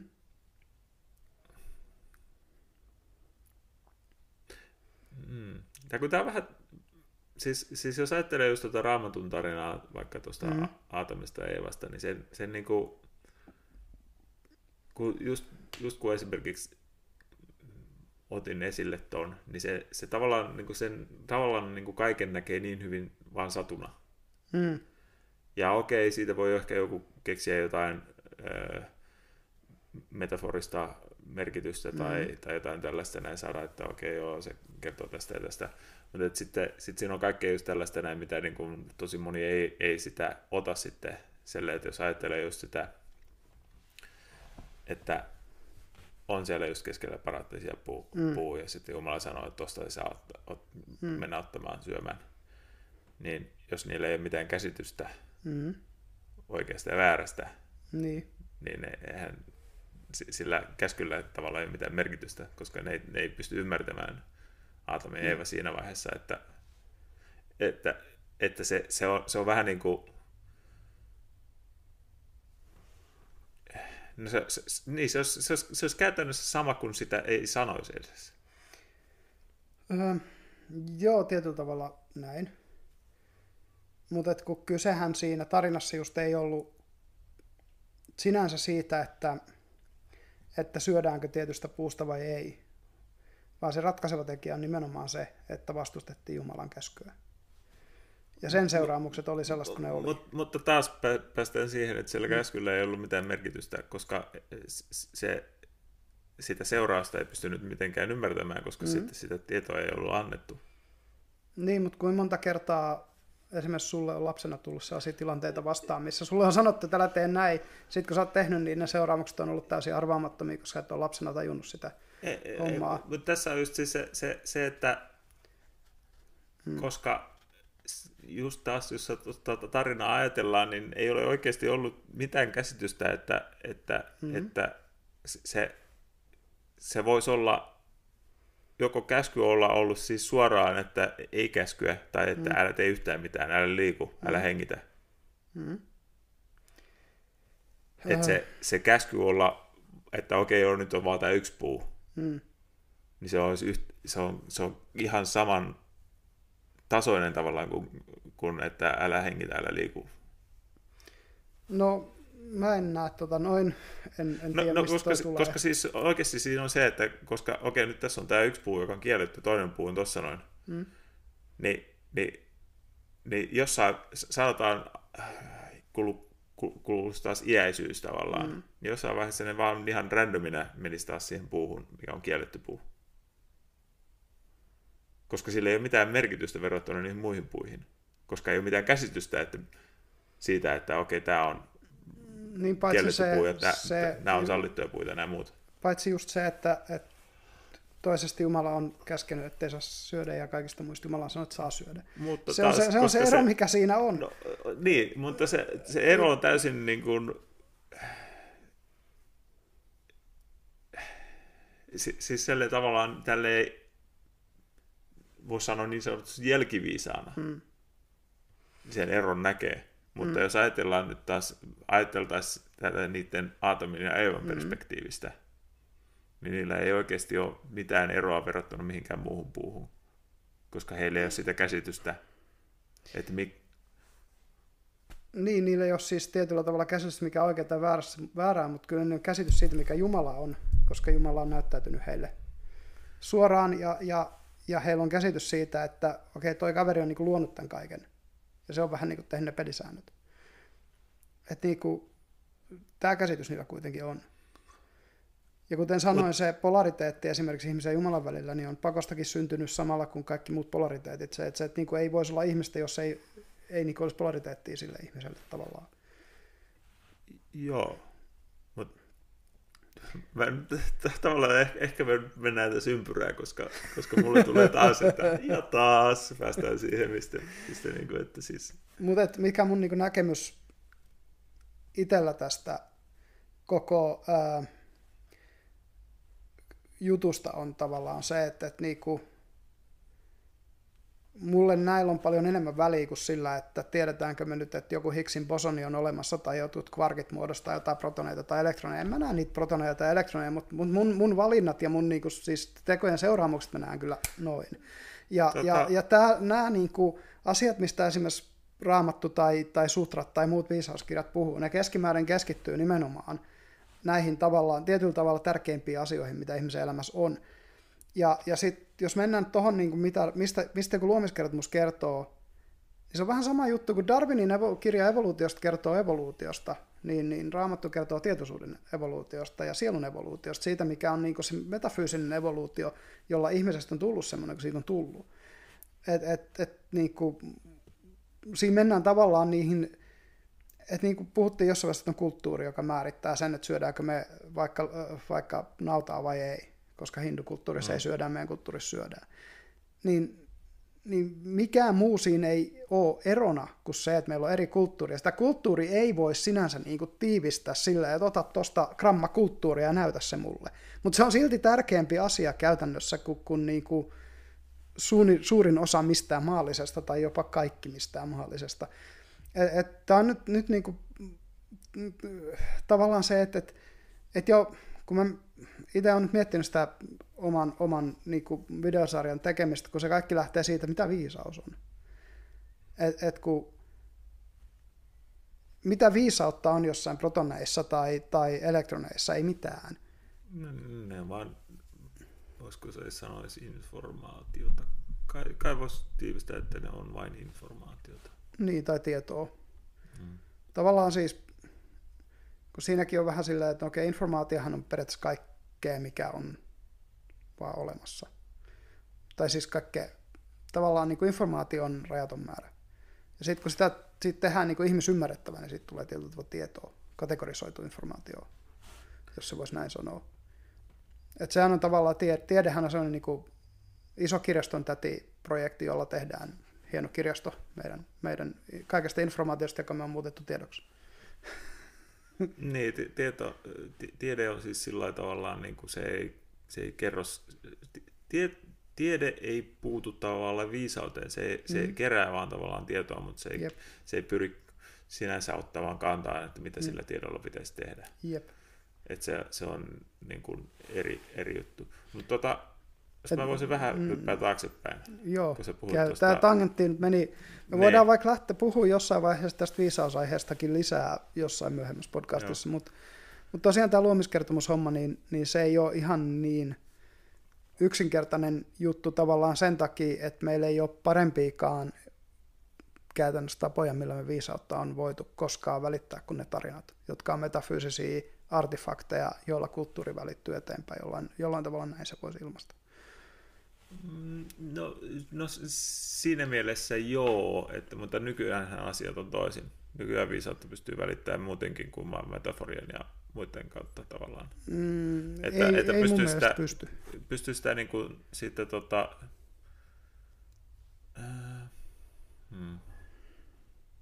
No, no ehkä toi menee sitten siihen keskusteluun, mutta se mitä mä halusin tuosta noin, kun mm. sä sanoit sitä just, että evoluutio niin kertoo, tai Darwin puhui niin kuin tavallaan fyysisestä evoluutiosta, fyysisestä evoluutiosta ja sitten luomiskertomus puhui sitä tietoisuuden evoluutiosta, Jep. vähän niin kuin näin. Niin niin tosta tuli vaan mieleen se, silloin joskus sanoinkin sulle, että mm. kuuntelit se sitä Lex Friedmanin podcastia, missä se jutteli Joshua Bashin, bah, Bahin Joo, kanssa. olen kattonut sen podcastin. Ja, ja tota, sitten, no siinä on taas katsojille ja kuulijoille erittäin suositeltava podcast-episodi, ja sitten myös tota, tämmöisessä podcastissa kuin Deconstructing Yourself, hän on Joo. myös ollut vieraana Joshua Bach. Mä katoin sen, sen, kun sä suosittelit sitä sen Lex Friedmanin mä olin kattonut jo itse asiassa silloin, Joo, kun me siitä että... ruvettiin puhumaan, mutta sä, sä mainitsit tämän Deconstructing Yourselfin. Niin... Joo, mutta se, minkä takia tämä nyt tuli puheeksi, oli se, mm. siis just, että, että tota, se Josapa kuvas tota, just, että mitä luomiskertomus on, että mm. se on just niin kuin kuvaus tavallaan tietoisuuden vähän niin kuin synnystä. Mm. Et, et, mä en nyt sitä, no mä en pysty tekemään oikeutta taas sen, sille, sille, mä en pysty kuvailemaan sitä niin elegantisti kuin se Josa sen, sen kertoi, mutta tota, mm. se meni jotenkin sillä tavalla, että jos ajattelee, no, tai no sä, sä, sä pystyt, miten se luomiskertomus alkaakaan? Se on jotain, että... Niin, no siis alussa Jumala loi taivaan maan maali autio Joo, ja okei, okay, pysäytetään tuohon, että Jep. jos ajatellaan vauvaa, mm. niin sittenhän se on vähän niin kuin, että kun vauvaa on silmät, niin tavallaan. Tai ja sitten, vai, vai missä vaiheessa tuli valo? Oliko mm, se... se oli, hetkinen, se, se, no, oli, se oli ensimmäinen asia, mitä tuli sen jälkeen, kun, kun Jumala aloitti luomiksen, se alkaa sillä Fiat Lux, tulkoon valkeus. Joo, niin että, eli käytännössä kuitenkin siis se, että vauvaa silmät alkaa näkee jotain, niin sitten just on niin kuin tavallaan, okei, okay, tässä on jotain, ja sitten Jep. jossain vaiheessa tulee eläimiä, alkaa mm. niin kuin erottaa, ja sitten on hedelmiä ja bla bla bla, kaikki Jep. niin kuin nämä. Mutta toinenkin tangentti tälle vielä, siis se, että silloin kun ihmisen tietoisuus on alkanut yleensä ottaen kehittyä, ehkä viimeisen 80 000 vuoden aikana, kun vähitellen ihminen on ruvennut silleen hahmottaa omaa ympäristöä ja, ja niin kuin, kun esimerkiksi on syntynyt kulttuurit, jotka on sit siirtänyt perimätietoa eteenpäin. Et jossain vaiheessa me on menty siitä niin kuin luolassa elävästä apinasta, joka elää vaan niin kuin sitä omaa elämänsykliä, eikä, eikä niin kuin sillä, että me on ruvettu kerryttää sellaisia, no alkuun niin kuin, tosi yksinkertaisesti niin kuin tuli ja tulen käyttö. Ja, ja vähitellen näitä työkaluja esimerkiksi, niin jollain tavallahan se on siirtynyt niin sukupolvelta toiselle. Sen jälkeen ruvennut tulee selityksiä sille, että hetken, miksi maailma toimii tällä tavalla. Ja ne selitykset, minkä takia maailma toimii tällä tavalla, miksi siellä kannattaa toimia tietyllä tavalla, miksi toisia ihmisiä kohtaan tarvii, kannattaa mennä, toimia tietyllä tavalla, ne on jossain ruvennut tulee, ja, ja niin just tämä, että esimerkiksi se, että ihmisellä ei ole ollut käsitystä hyvästä ja pahasta, niin on hyvin todennäköistä, että on jossain vaiheessa evoluutio ollut se tilanne, että ihmiset ei ole, niillä ei ole ollut tietoisia käsitteitä hyvä ja paha. Et, et niin kuin, se, se, se, on tavallaan se, niin kuin, se ei sano, että hyvä ja paha ei olisi ollut olemassa ennen kuin ihmiset tuli niistä tietoiseksi oman evoluutionsa mukana. Ja mä en siis kiistä evoluutioteoriaa missään nimessä. No, Mutta et, et se, että niin kuin, tavallaan sitä myötä, kun ihmisellä on ollut kykyä tulla tietoisemmaksi, niin, niin ihminen on tullut yhä tietoisemmaksi. Ja se on niin kuin kollektiivinen metafyysinen projekti, jolla on kerätty sitä tavallaan niin kuin kulttuurista kirjastoa tai, tai kokoelmaa kulttuurisia kirjastoja, josta voi tätä viisautta tavallaan ammentaa omaa elämäänsä. Se pitää heittää tuosta vähän aikaisemmin, mitä sanoit siitä mm. tavallaan tiedon siirtymistä eteenpäin. Niin tota, siis simpanssithan myös siirtää niin kuin työkalujen käyttöä niin kuin mm. sukupolvelta toiselle. Mutta tuosta... Hmm. Nyt taas harmittaa kun unohdin, koska toi oli vaan tuollainen pieni sivuhuomio, mutta tuli joku paljon tärkeämmältä tuntuva tuossa mieleen kanssa.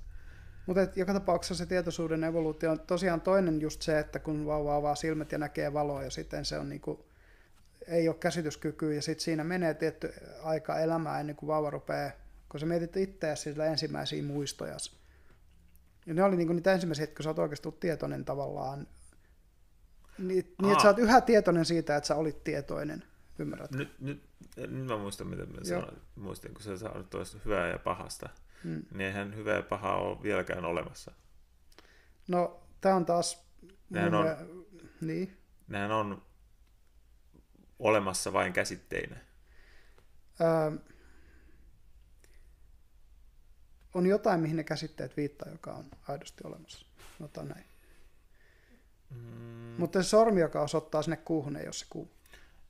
Mutta mut siis, siis se, kun sä sanoit, että jossain vaiheessa tulivat tietoiseksi, ihmiset tuli tietoisiksi hyvästä ja pahasta, mutta ennen sitä oli jo hyvä ja paha. Se kuuluu niin. mun mielestä maailman kaikkeuden luonteeseen, että on olemassa. Mutta jatka. Mutta siis jos, jos ei ole tavallaan hmm. No, ää, onko, si, onko siinä hyvää ja pahaa, jos tota, vaikka tai tekemistä hyvää ja pahan kanssa, jos vaikka susi tappaa toisen suden? No, jos mun pitäisi niin näkemyksenä sanoa tästä, niin ei, mutta mä voin myös sanoa, en tiedä. Niin, niin, Mielipide mut, mulla on asiasta, mutta ei tietoa.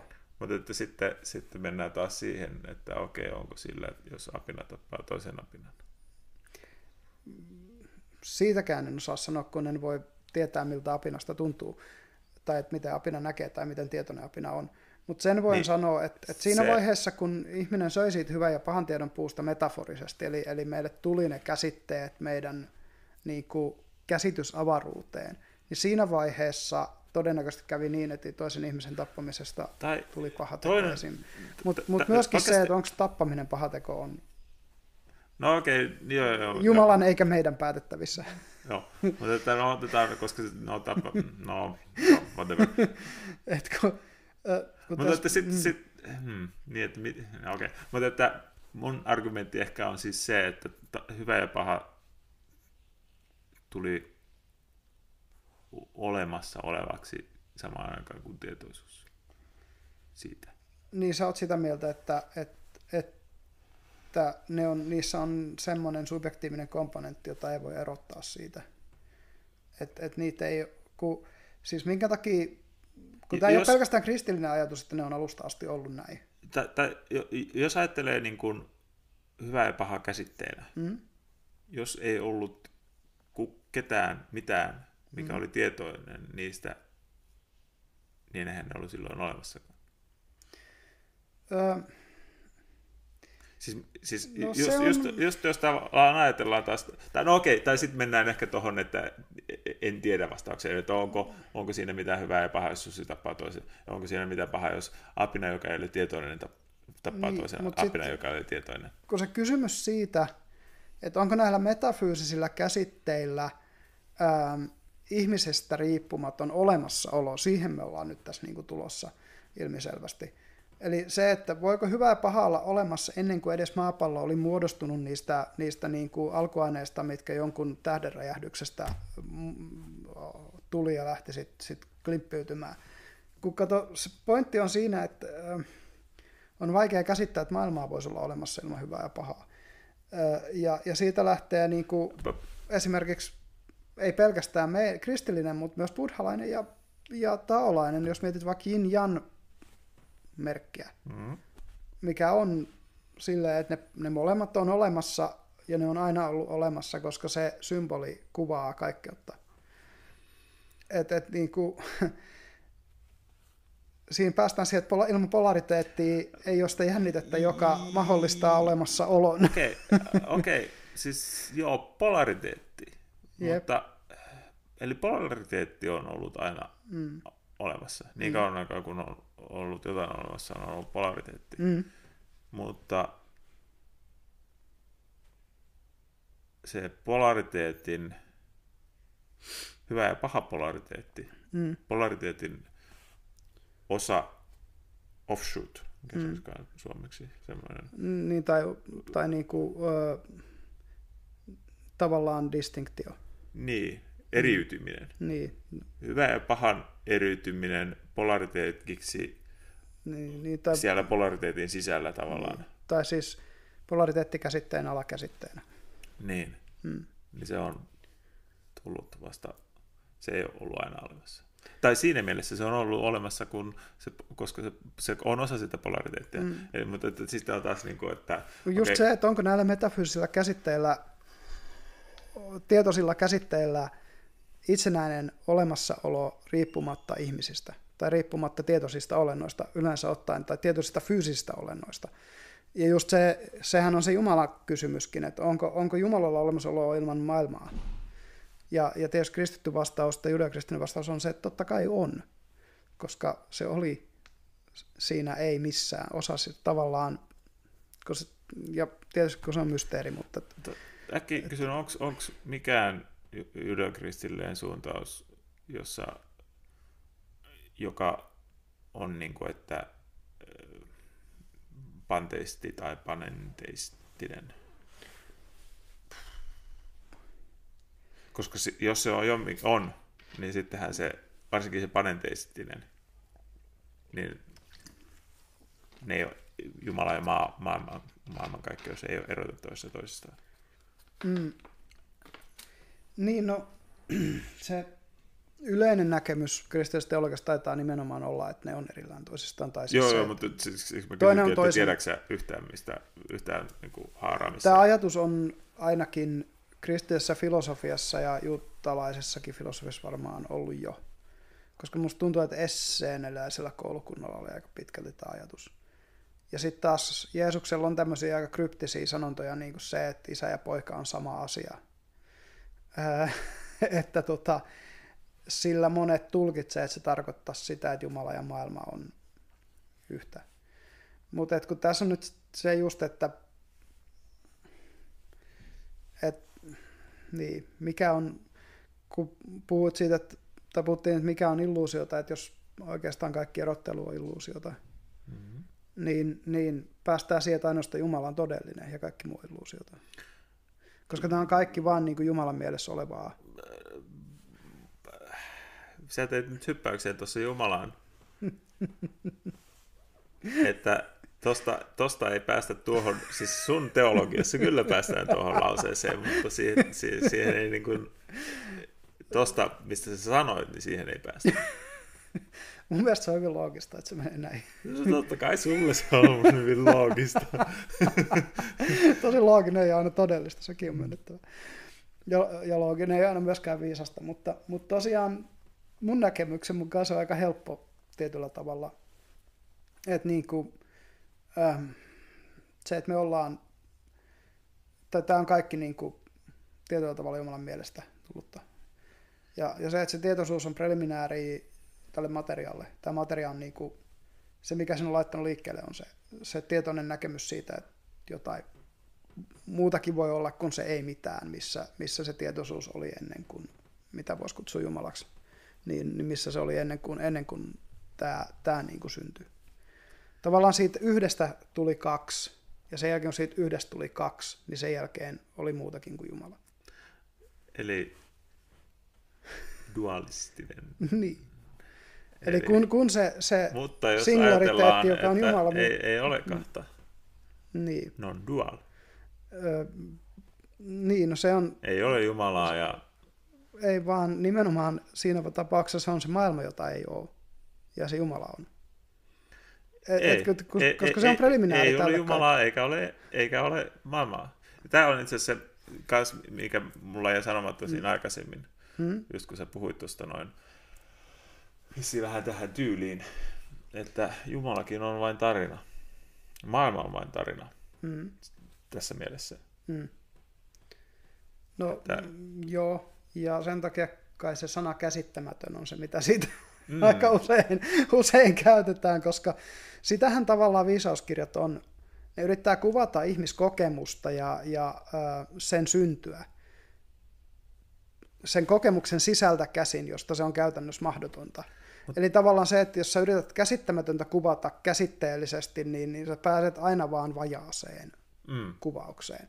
Ja sama Mutta, ongelma mulle tulee tässä, kun mä puhun näistä asioista luonnollisesti ja se tällä on, hetkellä. Sama homma tulee mulle, ja sit, siis, se, se on myös sit se ongelma, että koska tämäkin on käsittämätön. Niin, kyllä. Kaikki tässä on käsittämätöntä. Jep. Ja me yritetään käsitteellistää niitä. Jep. Ja ollaan muuten ja... päästy aika pitkälle siitä vapaata käsitteestä, mistä aloitettiin tuossa noin puolitoista tuntia sitten. Ja no kumpikaan vapaa tahto eikä determinismi, mm. kumpikaan ei auta meitä käsitteellistämään käsittelytöntä. Kyllä. Mutta et, et tosiaan siitä päästään siihen, mistä puhuttiin ekalla kertaa, eli se, että tämä on kartta, ja se kartta ei ole se territorio, mitä se kuvaa. Et, et niin kuin, Joo. Ja, ja vapaa tahtokin on tavallaan yksi niistä karttamerkeistä tässä metaforassa. Ja sitten onkin hyvä kysymys, että kummasta on hyötyä maailmassa toimimiseen enemmän siitä, että sulla on se karttamerkki vai että sulla on jo se deterministinen karttamerkki? Tässä on itse asiassa se, minkä takia Daniel, yksi, yksi argumentti, minkä takia Daniel Dennett ei, ei tota, pitää kiinni sitä, sitä kompatibilismistaan, Juu. On se, että hänellä on se näkemys, että se vapaan tahdon käsite on niin tärkeä just esimerkiksi oikeusjärjestelmää Muun muassa kyllä. varten, että sitä ei voi tavallaan hylätä sen käytännön syistä, mm. ei niinkään semmoisista syistä, tai no ehkä sillä on jotain semmoisiakin syitä, mitä, minkä mielessä se pitäisi niin kuin, tai minkä takia vapaa tahto on tavallaan mm. olemassa muitakin kuin vaan no, vähän niin kuin tämmöiset oikeuskäytännölliset syyt, mm. mutta että yksi iso syy ilmeisesti on just se, että, että jos kukaan ei ole oikeasti vastuussa tekemisistään, onko meillä mitään perustetta rangaista ketään. Mm. Ja kuten jo siinä alussa sanoin, vapaus ja vastuu tietyllä tavalla kulkee tässä Mut, tavallaan käsi kädessä. Mutta mun ja ehkä vissi jossain määrin just Sam Harrisin näkemyskin on se, että tämä on mun näkemys on ainakin siis selle, jos ajattelee niin kuin rank, vaikka vankeusrangaistusta tai mm. mitä, mitä rangaistuksia nyt yleensäkin oikeusjärjestelmä mm. antaa, niin jossain mun mielestä on ollut, että siinä on vähän niin kuin kolme komponenttia niin kuin mm. Vangitsemisessa esimerkiksi. Mm. Yksi on se rangaistus. Mm. Toinen on äh, eheyttäminen tai mm. no, parannus, parantaminen. Niin. Ja kolmas on eristäminen. Mm. Ja jos ajattelee historiaa ja eri kulttuureja, niin nämähän on kaikki ollut eri järjestyksessä usein. Mm. Ja hyvin usein on ollut rangaistus on ollut ykkönen. Mm. Elikkä, ja joo, se on, siis vieläkin. Joo, ja se menee hyvin pitkälti siihen vapaaseen tahtoon. Jep. Että okei, okay, on, tämä ihminen on oikeasti vastuussa teoistaan, tarkoittanut ja on täysi agenssi mm. päättää tehdä niin sanotusti paha teko tai mikä, ja sitä pitää rangaista. Mm. Ja toissijaisesti sitten, jos ei ole niin paha teko, että olisi kuolemantuomio tai, tai mm. elinkautinen edessä, niin sitten eheyttää sille, että se voidaan tuoda takaisin yhteiskuntaan jossain vaiheessa. Ja sitten ehkä kolmas on se, että pidetään erossa muusta väestöstä, että, että niin kuin, mulla taas toi on niin kuin, menee mm. siinä järjestyksessä, että ensin on se eri, eri, eri, eristäminen, mm. toiseksi se, se eheyttäminen ja viimeiseksi vasta rankaiseminen. Mm. Ja tässä on hyvin pitkälti just se, tai sitä voi havainnollistaa näin, että jos ajatellaan, me, me pystytään ajattelemaan mm. esimerkiksi robotteja täysin, tota, mm. että niille ei ole vapaata tahtoa. Me ei, me ei mm. anneta robotille vapaata tahtoa. Tai edes näille, mitä kutsutaan tekoälyiksi. Joo. Mutta jos, jos, jos sun robotti tota, ei toimi oikein, niin ei sitä pistetä vankilaan, että mm. nyt, nyt kadut siellä 20 vuotta ja mm. sitten, sitten me pistetään takaisin rakentamaan autoja. Pitäisikö se Google AdSense laittaa vankilaan? Mm. se... Tämä havainnollistaa hyvin sen, että okei, okay, mm. me vaan otetaan se robotti pois mm. siitä käytöstä, Jep. ettei se päästä tekemään vahinkoa. Niin. Eli Vaikka jossain sitten... tuotantolinjalla, ettei se tee defektiivisiä tuotteita. Mm, ja Kyllä. No, tämä analogia taas hajoaa, mutta että mm. siinä mielessä, jos ajattelee, että mitä me, mitä, mitä mun näkemyksen mukaan niin vangeille, tai minkä takia me vangitaan ihmisiä, mm. hyvin pitkälti on se, että, että, että jos on joku tappaja, mm. se tykkää tappamisesta, niin kyllä me nyt halutaan oikeasti, että mm. se on ihan vapaana niin kuin mm. juoksentelemassa. Kyllä. Ja sitten totta kai niin kuin mielellään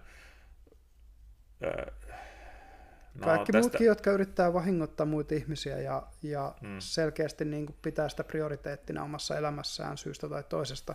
Ja sitten semmoinen eheyttäminen hmm. olisi, olisi äh, niin kuin hyvin mieluisaa. Hmm.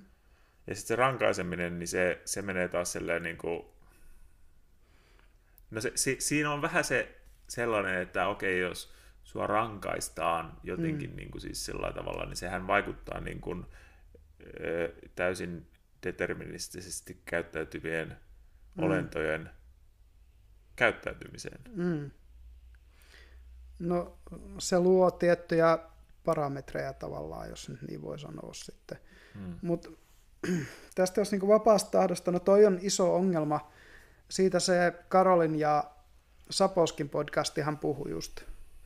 Mutta isoin ongelma mulle siinä Saposkin ja Karolin podcastissa jos ne puhuu siitä vapaasta tahdosta, oli se, että kun ne ei voi tehdä kun populaatiotasoisia tilastollisia analyysejä. Ja kaikissa niissä siis se menee sitten sen luonnollisen jakauman mukaisesti. Ne voi katsoa, mitä suurin osa niistä tekee. Ne outlierit on aina.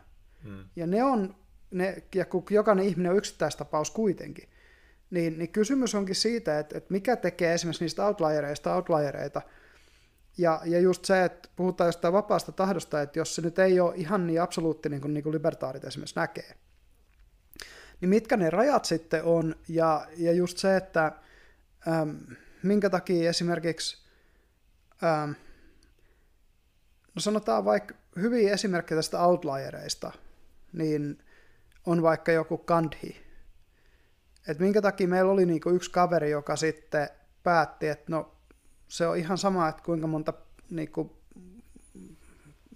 sotilasta jollain Briteillä on, niin hän vaan niin kuin ilman, ilman aseita marssii niitä vastaan rauhanomaisesti. Tai, tai joku, ää, joku tota, sanois nyt tämä Etelä-Afrikan, Nelson Mandela. Mm. Et Mandela niin kuin 22 vuotta oli, oli pakkotyöleirillä käytännössä. Ja ja hänellä oli paljon tovereita, jotka se leiri mursi, joiden tavallaan, niin kuin, miten on spirit mm. broke, niin kuin henki tai semmoinen niin kuin murrettiin. Mutta miksi tämä yksi kaveri, se vaan teki sitä, kunnes se pääsi vapaaksi. Ja siinäkin vaiheessa, kun se pääsee vapaaksi. Ja, ja ne vangi, se, se vankilan johtaja on vienyt sen sinne pihalle. Ja se on siinä niin kuin lähössä niin se tarjoaa sille tassua, että hei kätellään. Niin kuin rauhan ele. Se on 22 vuotta ollut kidutettavana siinä vankilassa. Miten joku pystyy tohon? Ja, ja niin kuin, tässä on se kysymys, että millä, mikä, mikä erottaa sen ihmisen, niin, niin tästä tulee mulle se just, että se, semmoista ihmistä, jotka kultivoi tietyllä tavalla sitä tietoisuutta tai tiedostavuutta, niin pystyy tämän tyyppisiin juttuihin. Ja ne ihmiset, jotka ei niin tee, niin ei ole. Ja to, toinen hyvä outlieri on siis tietenkin tämä Man's Social Meaning kirjoittaa Viktor Frankl, joka kävi Auschwitzin läpi. 90 plus prosenttia niistä ihmisistä, jotka se ympärillä kävi Auschwitzia neljä mm. vuotta, niin kuoli. Mutta hän käveli siitä läpi. Mm. Ja, ja mitä niin kuin, hän sanoo, mitä myös tietysti esimerkiksi tuollaiset filosofit sanoi jo antiikin aikaa, on se, että kun sulle tulee ärsyke ulkoapäin, niin sulla on siinä välissä hetki, ennen kuin sä vastaat siihen ärsykkeeseen, jos sä voit valita, miten sä vastaat siihen ärsykkeeseen. Ja, ja kun tällaisia ihmisiä on, jotka vastaa siihen täysin tavallaan niin kuin normia odottamattomalla tavalla, niin, niin onko heillä sitten enemmän vapaata tahtoa kuin niillä, jotka toimii tavallaan enemmän siinä?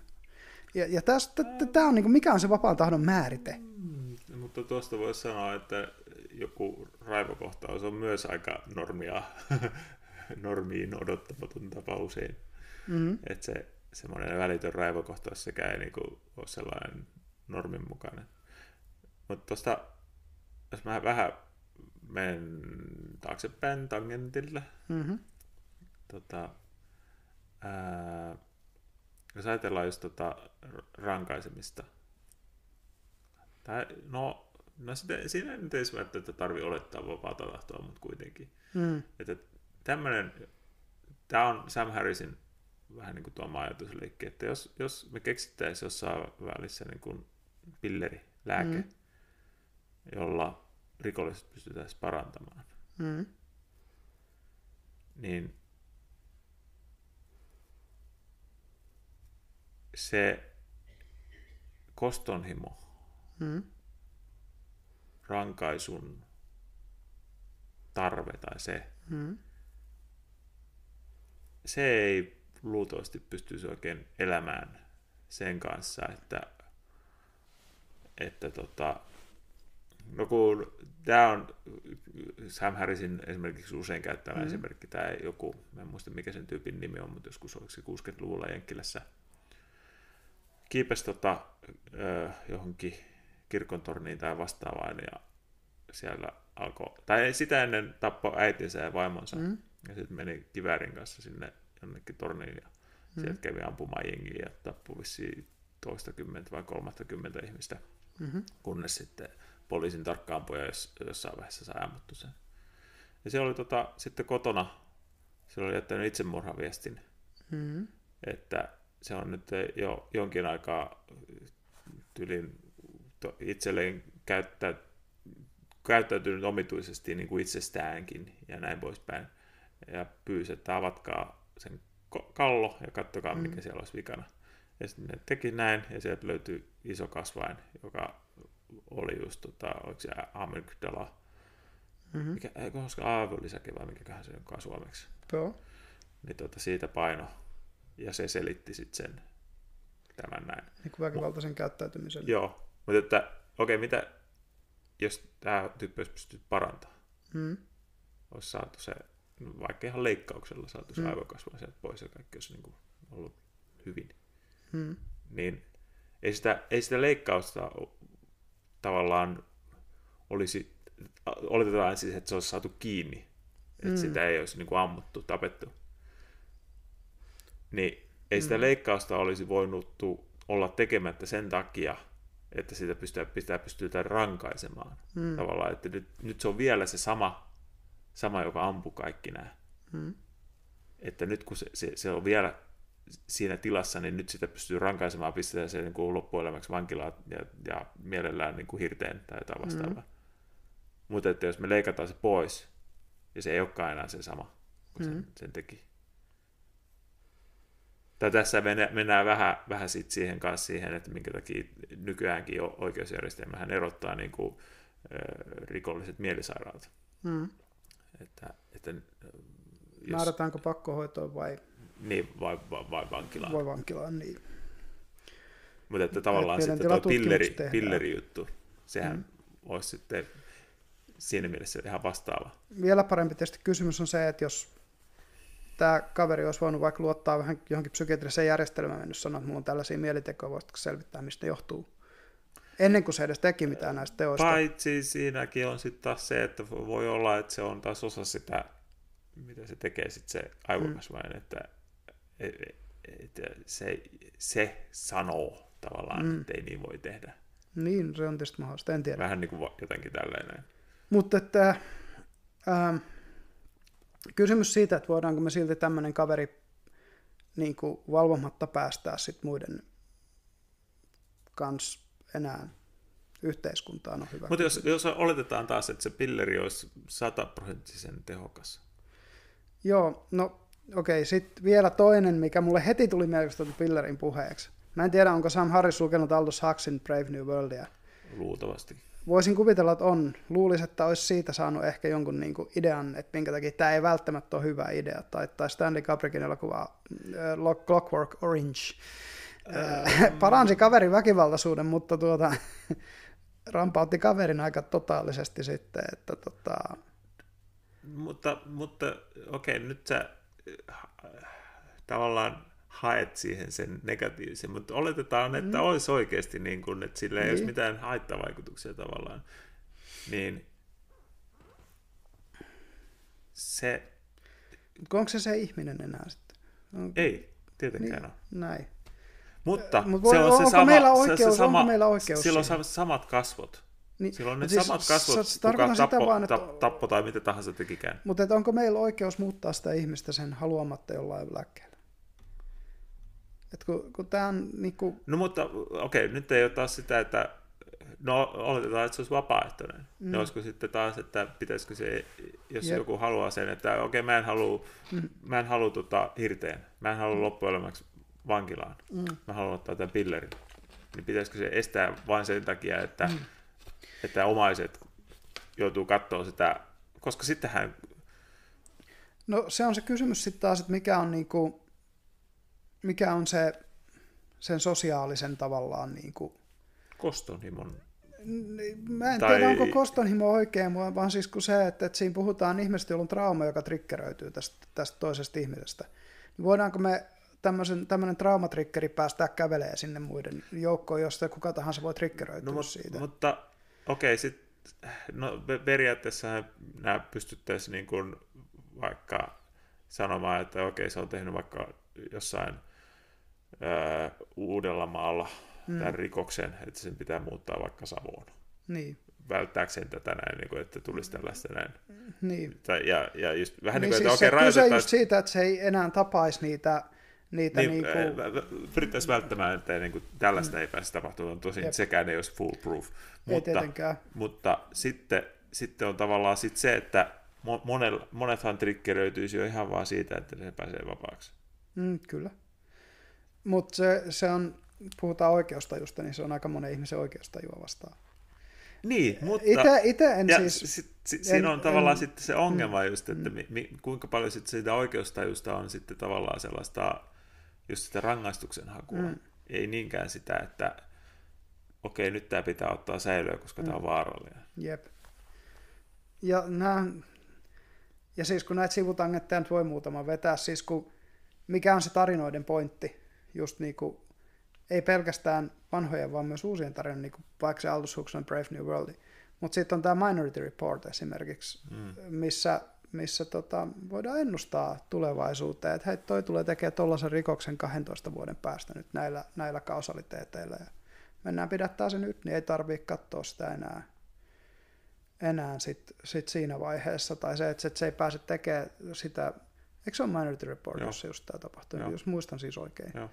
Niin, niin, niin just tämä, että, että, että niinku, nämä on hyvin varoittavia esimerkkejä toisaalta myös sille, että, että mitkä ne mm, odottamattomat seuraamukset siitä, vaikka me kuinka hieno juttu löydettäisiin, joka, joka mm. toimii tälleen. Et kun, kun, kun me ei missään nimessä voida erottaa yhtä ihmistä sen sosiaalisesta joukosta tietyllä tavalla. Et, et niin kuin, ymmärrätkö mitä tarkoitan? Joo. Et, et niin kuin, kun me määritetään itsemme sen sosiaalisen joukon perusteella, missä me toimitaan, meidän se illusionäärinen identiteetti on kiinni niistä vuorovaikutuksista vähintään yhtä paljon kuin siitä biologista koneistossa, jonka kanssa se on, on tekemisissä niin kuin sisäisesti. Mä menen ehkä vähän taaksepäin. Tota, tulee tuosta tuosta rankaisusta, että Suomihan, Suomen oikeusjärjestelmää ajattelee, niin sehän on toisaalta hyvin sellainen rangaistuspohjainen. Et jos, ja, mutta siinä on vaan ongelmana se, että se on myös niin, tota, sanotaan lievä. Että meillähän on nyt, nytkin, mä en ole varma, onko nyt vapaalla, mm. mutta että on näitä sarjamurhaajia, suomalaisia sarjamurhaajia, mm. ketkä siis tappaa istuu, tappaa, istuu, tappaa, istuu. Hmm. Koska maksimi on se käytännössä jotain 15 vuotta. Teoreettinen maksimi, joo. Siis mä oon käsittänyt, että vankimieli sairaalahoitoon passitettavilla ei ole tätä Joo, paitsi, paitsi meillä, no yksi sarjamurhaaja esimerkiksi ei ole koskaan ollut vankimielihoidossa. Joo. Se on, vaan, se, on, se on useamman kertaa ollut tota, hmm? vankilassa ja aina tappanut, kun pääsee vapaaksi. Jep. No tässä tulee aina se kysymys sitten, että niinku, mitä tämmöiselle pitäisi tehdä.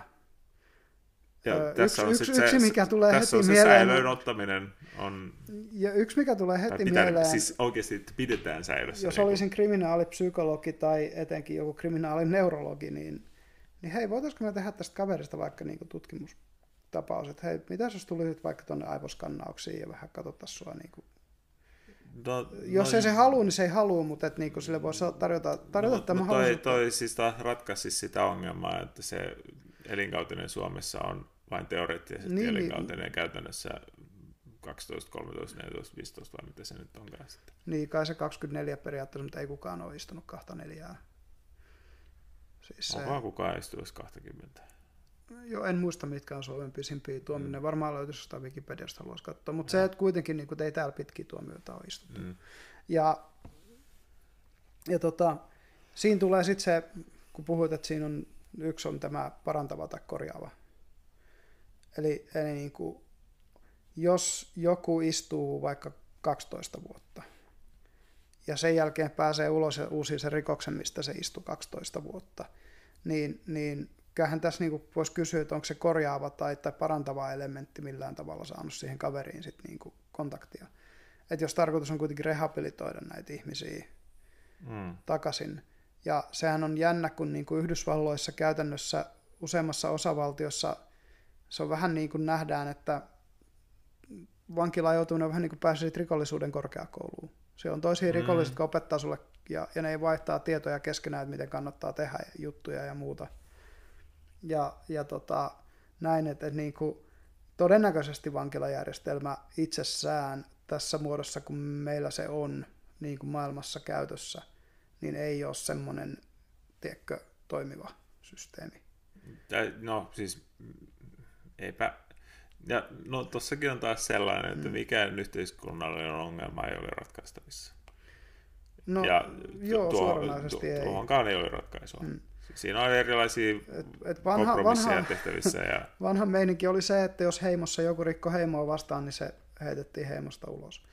Tai, tai tapettiin. ja mikä oli usein, tai siis se Sama karkotus, asia, ka- karkotus niin oli usein myös käytännössä kuolemantuomio. Kyllä.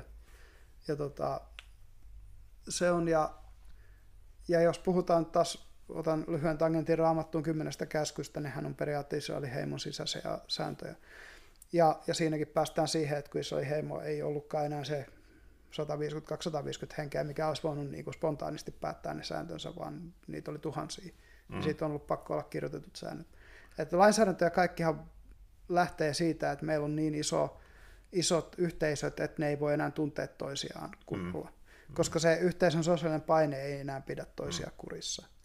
Ja siellä ei myöskin, niin kuin, myöskään ole sitä, että, että jos, jos on 150 ihmisen heimo, jos on yksi sosiopaatti, se sosiopaatti melko varmasti silti toimii kiltisti, koska se näkee, että se on sille itselleenkin edullisinta, kun se toimii kiltisti ja pelaa sääntöjen mukaan. Kun se on nähnyt, miten käy niille, jotka ei tee niin. Mutta sitten jos sulla on miljoonan, puolentoista miljoonaa asukkaan pääkaupunkiseutu, niin kuin Helsingin alue, Vantaa, Helsinki, Espoo, Kauniainen, niin, niin siellä se yksi sosiopaatti katsoo silleen, että no jos me menee leikkii Pohjois-Espooseen ja sitten menee huonosti, niin mennään leikkiin Etelä-Vantaalle ja katsotaan, oho, yhtäkkiä ollaankin ihan toisella puolella ja toisessa ympäristössä mm. ja yhtään samaa ihmistä ei välttämättä ole ympärillä. Ja vähän sama juttu, tai sitten niin kuin näitä tapauksia, että mennään johonkin firmaan, no jäädä jostain korruptiosta kiinni, kiinni, ei välttämättä istuta olla jossain elinkautisessa ja muutama vuosi niin olet taas jossain toisessa firmassa töissä ja taas voi vaikka valtaa rahaa. Ja, mm. ja poliitikothan tekee tätä tietysti kanssa, kanssa tota, mutta mut et niinku, tämä pointti just siinä, että et niinku, just, just se, se että et kun sä oot tuntematon siinä uudessa ympäristössä, niin sä oot tavallaan niinku, se, se anonymiteetti luo sen mahdollisuuden tehdä näitä tiettyjä rikollistyyppejä, mitä ei ilmasta anonymiteettia olisi olemassa. Tietty myös ilmasta anonymiteettia, niin tämmöisessä yhteisössä eläminen olisi kohtuu mahdotonta, koska, koska tässä, tässä myös sitten niin sosiaalisen paineen koko on niin Se se on paljon se- isompi niille, jotka mokaa Mikäköhän se oli ja se, joutuu siitä kuuluisiksi.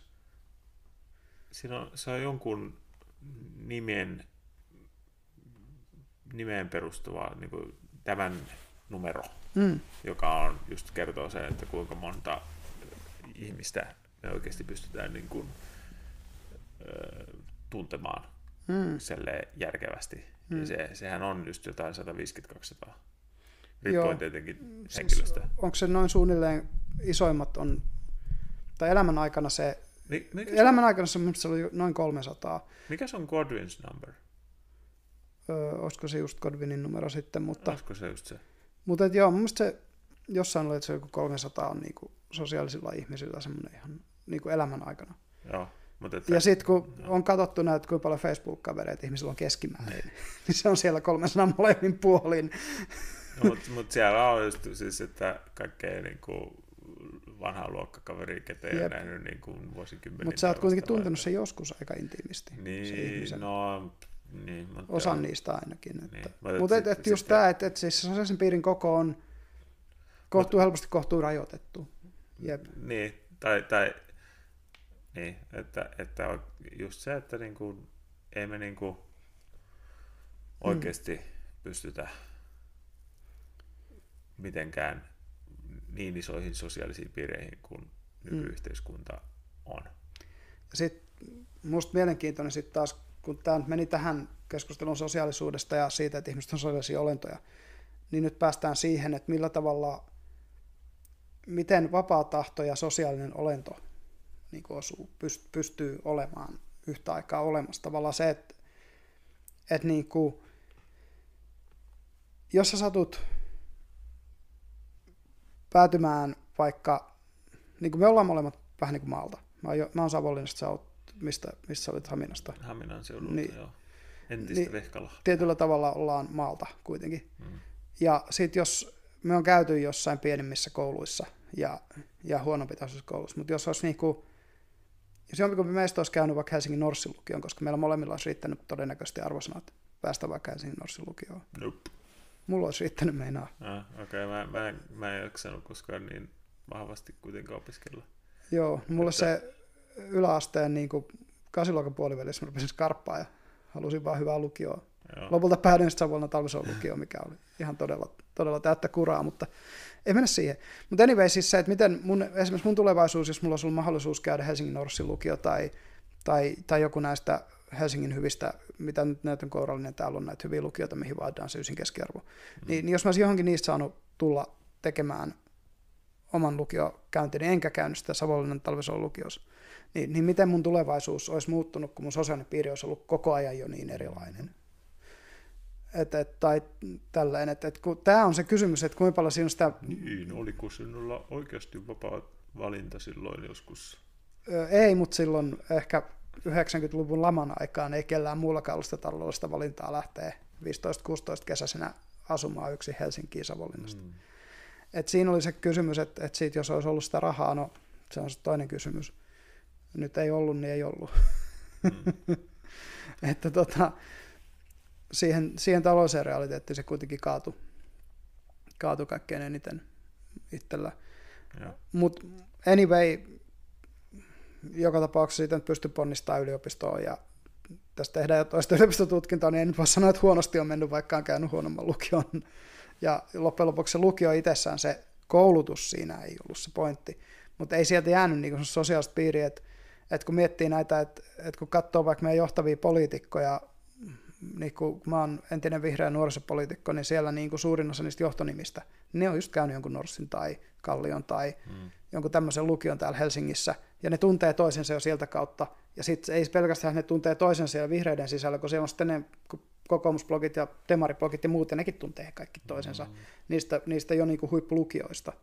Britanniasta on mennyt vielä enemmän, kun siellä on sitten yksityiskoulut. Mm. Et jos olet käynyt sen Itsonin yksityiskoulun, minkä esimerkiksi nämä viimeiset pari pääministeriä Briteissä on käynyt, niin, niin se lähtökohta jo siihen, että sä tunnet sitä niin sanottua eliittiä valmiiksi, niin se muodostaa sen, se galvanisoi sitä niin kuin hommaa. Että totta kai Suomessa on mahdollisuus, kun katsoo nyt tätä Jorma Ollilaa, joka, jolla, niin kuin, ei, ei silloin ole mitään tällaisia juttuja kuitenkaan taustalla, silti se on niin kuin, tunnettu ja vaikutusvaltaisin suomalainen todennäköisesti tällä hetkellä. Niin, eihän se, se, eihän se vaadi siis tavallaan, Niin, siis kaikki nämä, nämä tota, mm, sanotaan avut, mm, mitä jengi saa niin kuin vanhempiensa, isovanhempiensa ja kaikkien ja vertaispiirinsä kautta. kautta niin, niin nehän ne auttaa usein todella paljon. Mm. Että siinä on tavallaan syynsä, minkä takia niin kuin tietyt ö, suvut, esimerkiksi kaikki Mm, Vesat käy tyylin Harvardin yliopiston tai Jep. Princetonin tai mitä kaikkea näitä Kyllä. onkaan, Oxford vaikka. Niinpä. Ja et siinä on vähän se, että hyväosaisuus ruokkii tavallaan hyväosaisuutta. Mm. Mutta ainahan tietenkin sitten jengi ponnistaa jostain Jep. perähikiästä ja mm. näin poispäin. Kyllä. Ja, ja niitä vaan, niitä niin sanottuja outliereita, mistä jo puhuttiin aiemmin, niitä vaan niin kuin joka kerta vaan on. Niin mikä, mikä tavallaan siis just siitä kysyt, kyse, että niin kuin, mikä se vapaa tahdon rooli siinä on, että josta kun se tulee outlierit, onko se vapaata tahtoa vai onko siinä niin kuin, onko se sitten vaan niin kuin alkuräjähdyksestä asti ollut niin, että sitten kun tonne syntyy toi Ollila Jorma, niin, niin se Ollila Jorma, Jorma sitten saa nämä tietyt kimmokkeet ja siitä tulee sitten Shellin pääjohtaja, että niin kuin, kun nämä on tavallaan tosi mielenkiintoisia, koska sitten kuitenkin, kun sä kysyt tämmöisiltä ihmisiltä, jotka on tavallaan self-made, niin kyllä ne kaikki niin puhuu siitä, että ne on vaan tehnyt töitä ja ne on vaan tehnyt töitä ja ne on vaan tehnyt töitä ja niillä on ollut tähtäin ja niin on, ne on itse asettanut itselleen päämäärät ja, ja goolit ja ne on aina tehnyt sen goali ja sitten asettanut seuraavan. Mutta sitten sit taas mennään siihen, että nekään ne on valinnut sitä, että ne on niin äh, tarmokkaita mm. tai älykkäitä, mm. että, että niitä löytyy se tahdonvoima. Niin siis, nyt jos puhutaan persoonallisuuspiirteinä, niin. nimenomaan Eikä tästä conscientiousnessista. omia persoonallisuuspiirteitään. Mm, kyllä, kyllä. Se on ihan totta. Tai se, että esimerkiksi nyt ei sattunut olemaan vaikka keskittymishäiriöä, joka olisi aiheuttanut vaikeuksia koulunkäynnissä tai oppimisessa Mutta tai muussa. sitten taas jotkut keskittymishäiriöisetkin ovat hyvin menestyksiä Omalla tavallaan. Ei, mutta siis ihan oikeasti niin kuin tyylin. On, tai, tai tos, siis, siis kanssa, että... no puhutaan vaikka R.S.D. Tylerista, jota me molemmat katsotaan, ollaan katsottu YouTubessa, hänellä on keskittymishäiriö. Okay. Niin, niin, kun, ja mulla on siis diagnosoitu ADD. Ajaa. Ja se on yksi syy, minkä takia mä pystyn puhumaan tuntikaupalla koko ajan, koska mieli tekee semmoista, niin kuin, se ei ole sellainen yksi pieni kartta, vaan se on tonne tangetti ja tonne tangetti. Sen takia säkenöi. Se, se tuo tiettyjä niin kuin etuja, mutta sitten siinä on se, että jos mun pitäisi keskittyä johonkin yhteen asiaan, niin, niin se on vaikeaa. Hmm. Siis se, että, että niin kuin, tee joku, koodaa joku vittu Flygeli-tietokanta, niin kuin nyt oli joku koodauksen harjoitustyö jossain yliopistossa silloin, kun mä olin siellä. Jumalauta, se oli vaikeaa. Yksinkertainen Java-koodi, voi vittu. Mutta et, et, niinku, sitten taas kun niinku, pitää tällaisia isoja kokonaisuuksia, jossa on paljon connectioneita niinku, hahmottaa, niin se on helppoa. Mutta tai se on tota- sellainen, niinku, joo. Mul... Kaksi asiaa. Joo. Mutta ensimmäiseksi sanon sen, että tuosta tuntikaupalla puhumisesta. Jep. että on varmaan hyvä alkaa lopettelemaan. Tässä on nyt kuitenkin jo yli kaksi tuntia Matskua on, on taas tullut. Mutta että sitten vähän tuohon aikaisempaan ja tuohon liittyen mm. kanssa, että, että tämä niin kuin nykyyhteiskunta ja varsinkin tietoyhteiskunta, sehän on mahdollistanut hyvin paljon just tota, noin, että pystyy ponnistamaan tavallaan mistä vaan. Että jos mm. vertaa varsinkin niin kuin vaikka 500 vuoden takaisin, että jos sä olet Joo. oikeasti joku vitun maa, maatalo, Kyllä. Poik, talonpoika, niin puh, sä olit sen ja loppuikäs, että hmm. aateliset oli aatelis, aatelisia. Ja, Muistaaksä tämmöisen kaverin kuin Mikael Agricola? Josko... Äh. Olisiko tämä suomen kielen Joo, joo miten se pääsi tota, yliopistoon? Tiedätkö sen, mistä se Agricola tulee? En. Agri Kai. liittyy maanviljelykseen. On maatalo, maanviljelijän poika. Papisto oli siis ainut tapa oikeastaan siihen Aa, aikaan niin, oppineista niin, niin. nousta, Joo. nousta siis niin, niin, ma, ma, maataloussäädöstä. Sehän se silloin oli. Mutta että nykyään oikeasti niin kuin nykyyhteiskunnassa on niin paljon Joo, enemmän, paljon enemmän vaihtoehtoja. erilaisia väyliä. Ja, ja niin kuin toiset ihmiset metsästää kyvykkäitä toisia ihmisiä, siis kyvykkäitä ihmiset metsästää uusia kyvykkäitä ihmisiä ympärilleen, siis ihan aktiivisesti metsästää. Mm.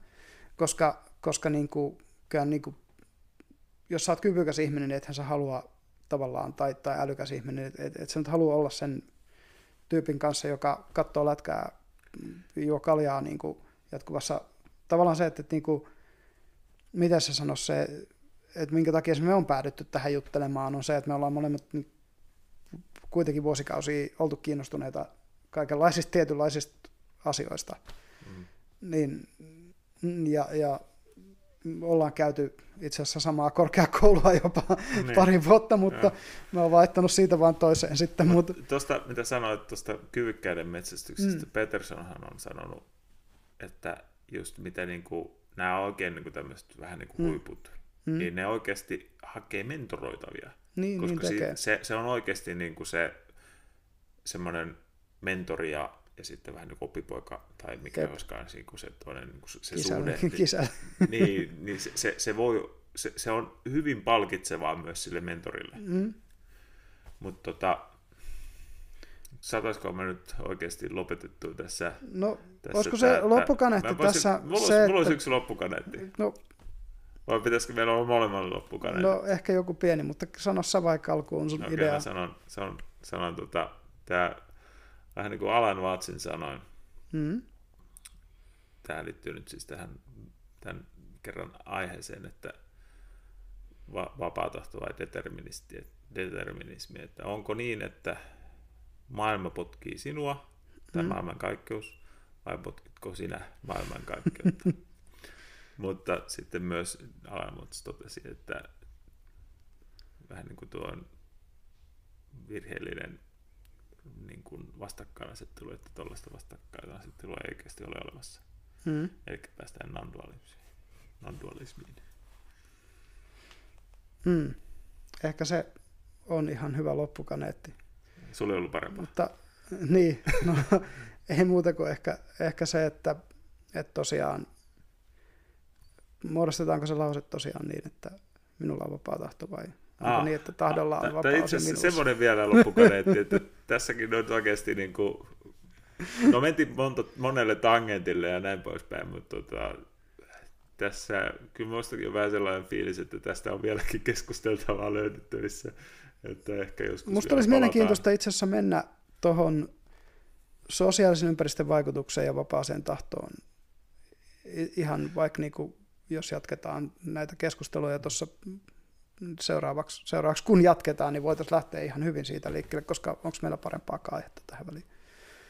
Öö, No kyllä me voidaan keksitä jotain. No toki Tai, joo. tai, no, tai, no, tehdään mieluummin silleen, että, että otetaan jokunen tauko ta- Mm. tavallaan, että palataan myöhemmällä, että sitten niin kuin, ehkä saadaan uutta perspektiiviä jossain määrin ja sitten muuta, muutakin kuin näitä vaan niin kuin Mm. ihmisille sitten saadaan, että jotain muuta aihetta. Ja sittenhän se nyt Jep. on, että joka tapauksessa meille tulee niin kuin tämä aihe Mm. varmaan jossain määrin voi tulla jopa joka kerta. No kaikki aiheet on tavallaan liittyy toisiinsa, mutta tässä vaiheessa varmaan sanotaan tosiaan kuulijoille, Niin. että mukavaa illan tai päivän tai minkä vuorokauden jatkoa onkaan, kun kuuntelette tätä. Ja Joo. mukavaa, että olitte tässä meidän paljon puhetta tyhjästä podcastissa kuulijoina. Joo, oikein paljon kiitoksia, että jaksoitte tähän saakka kuunnella. Yes.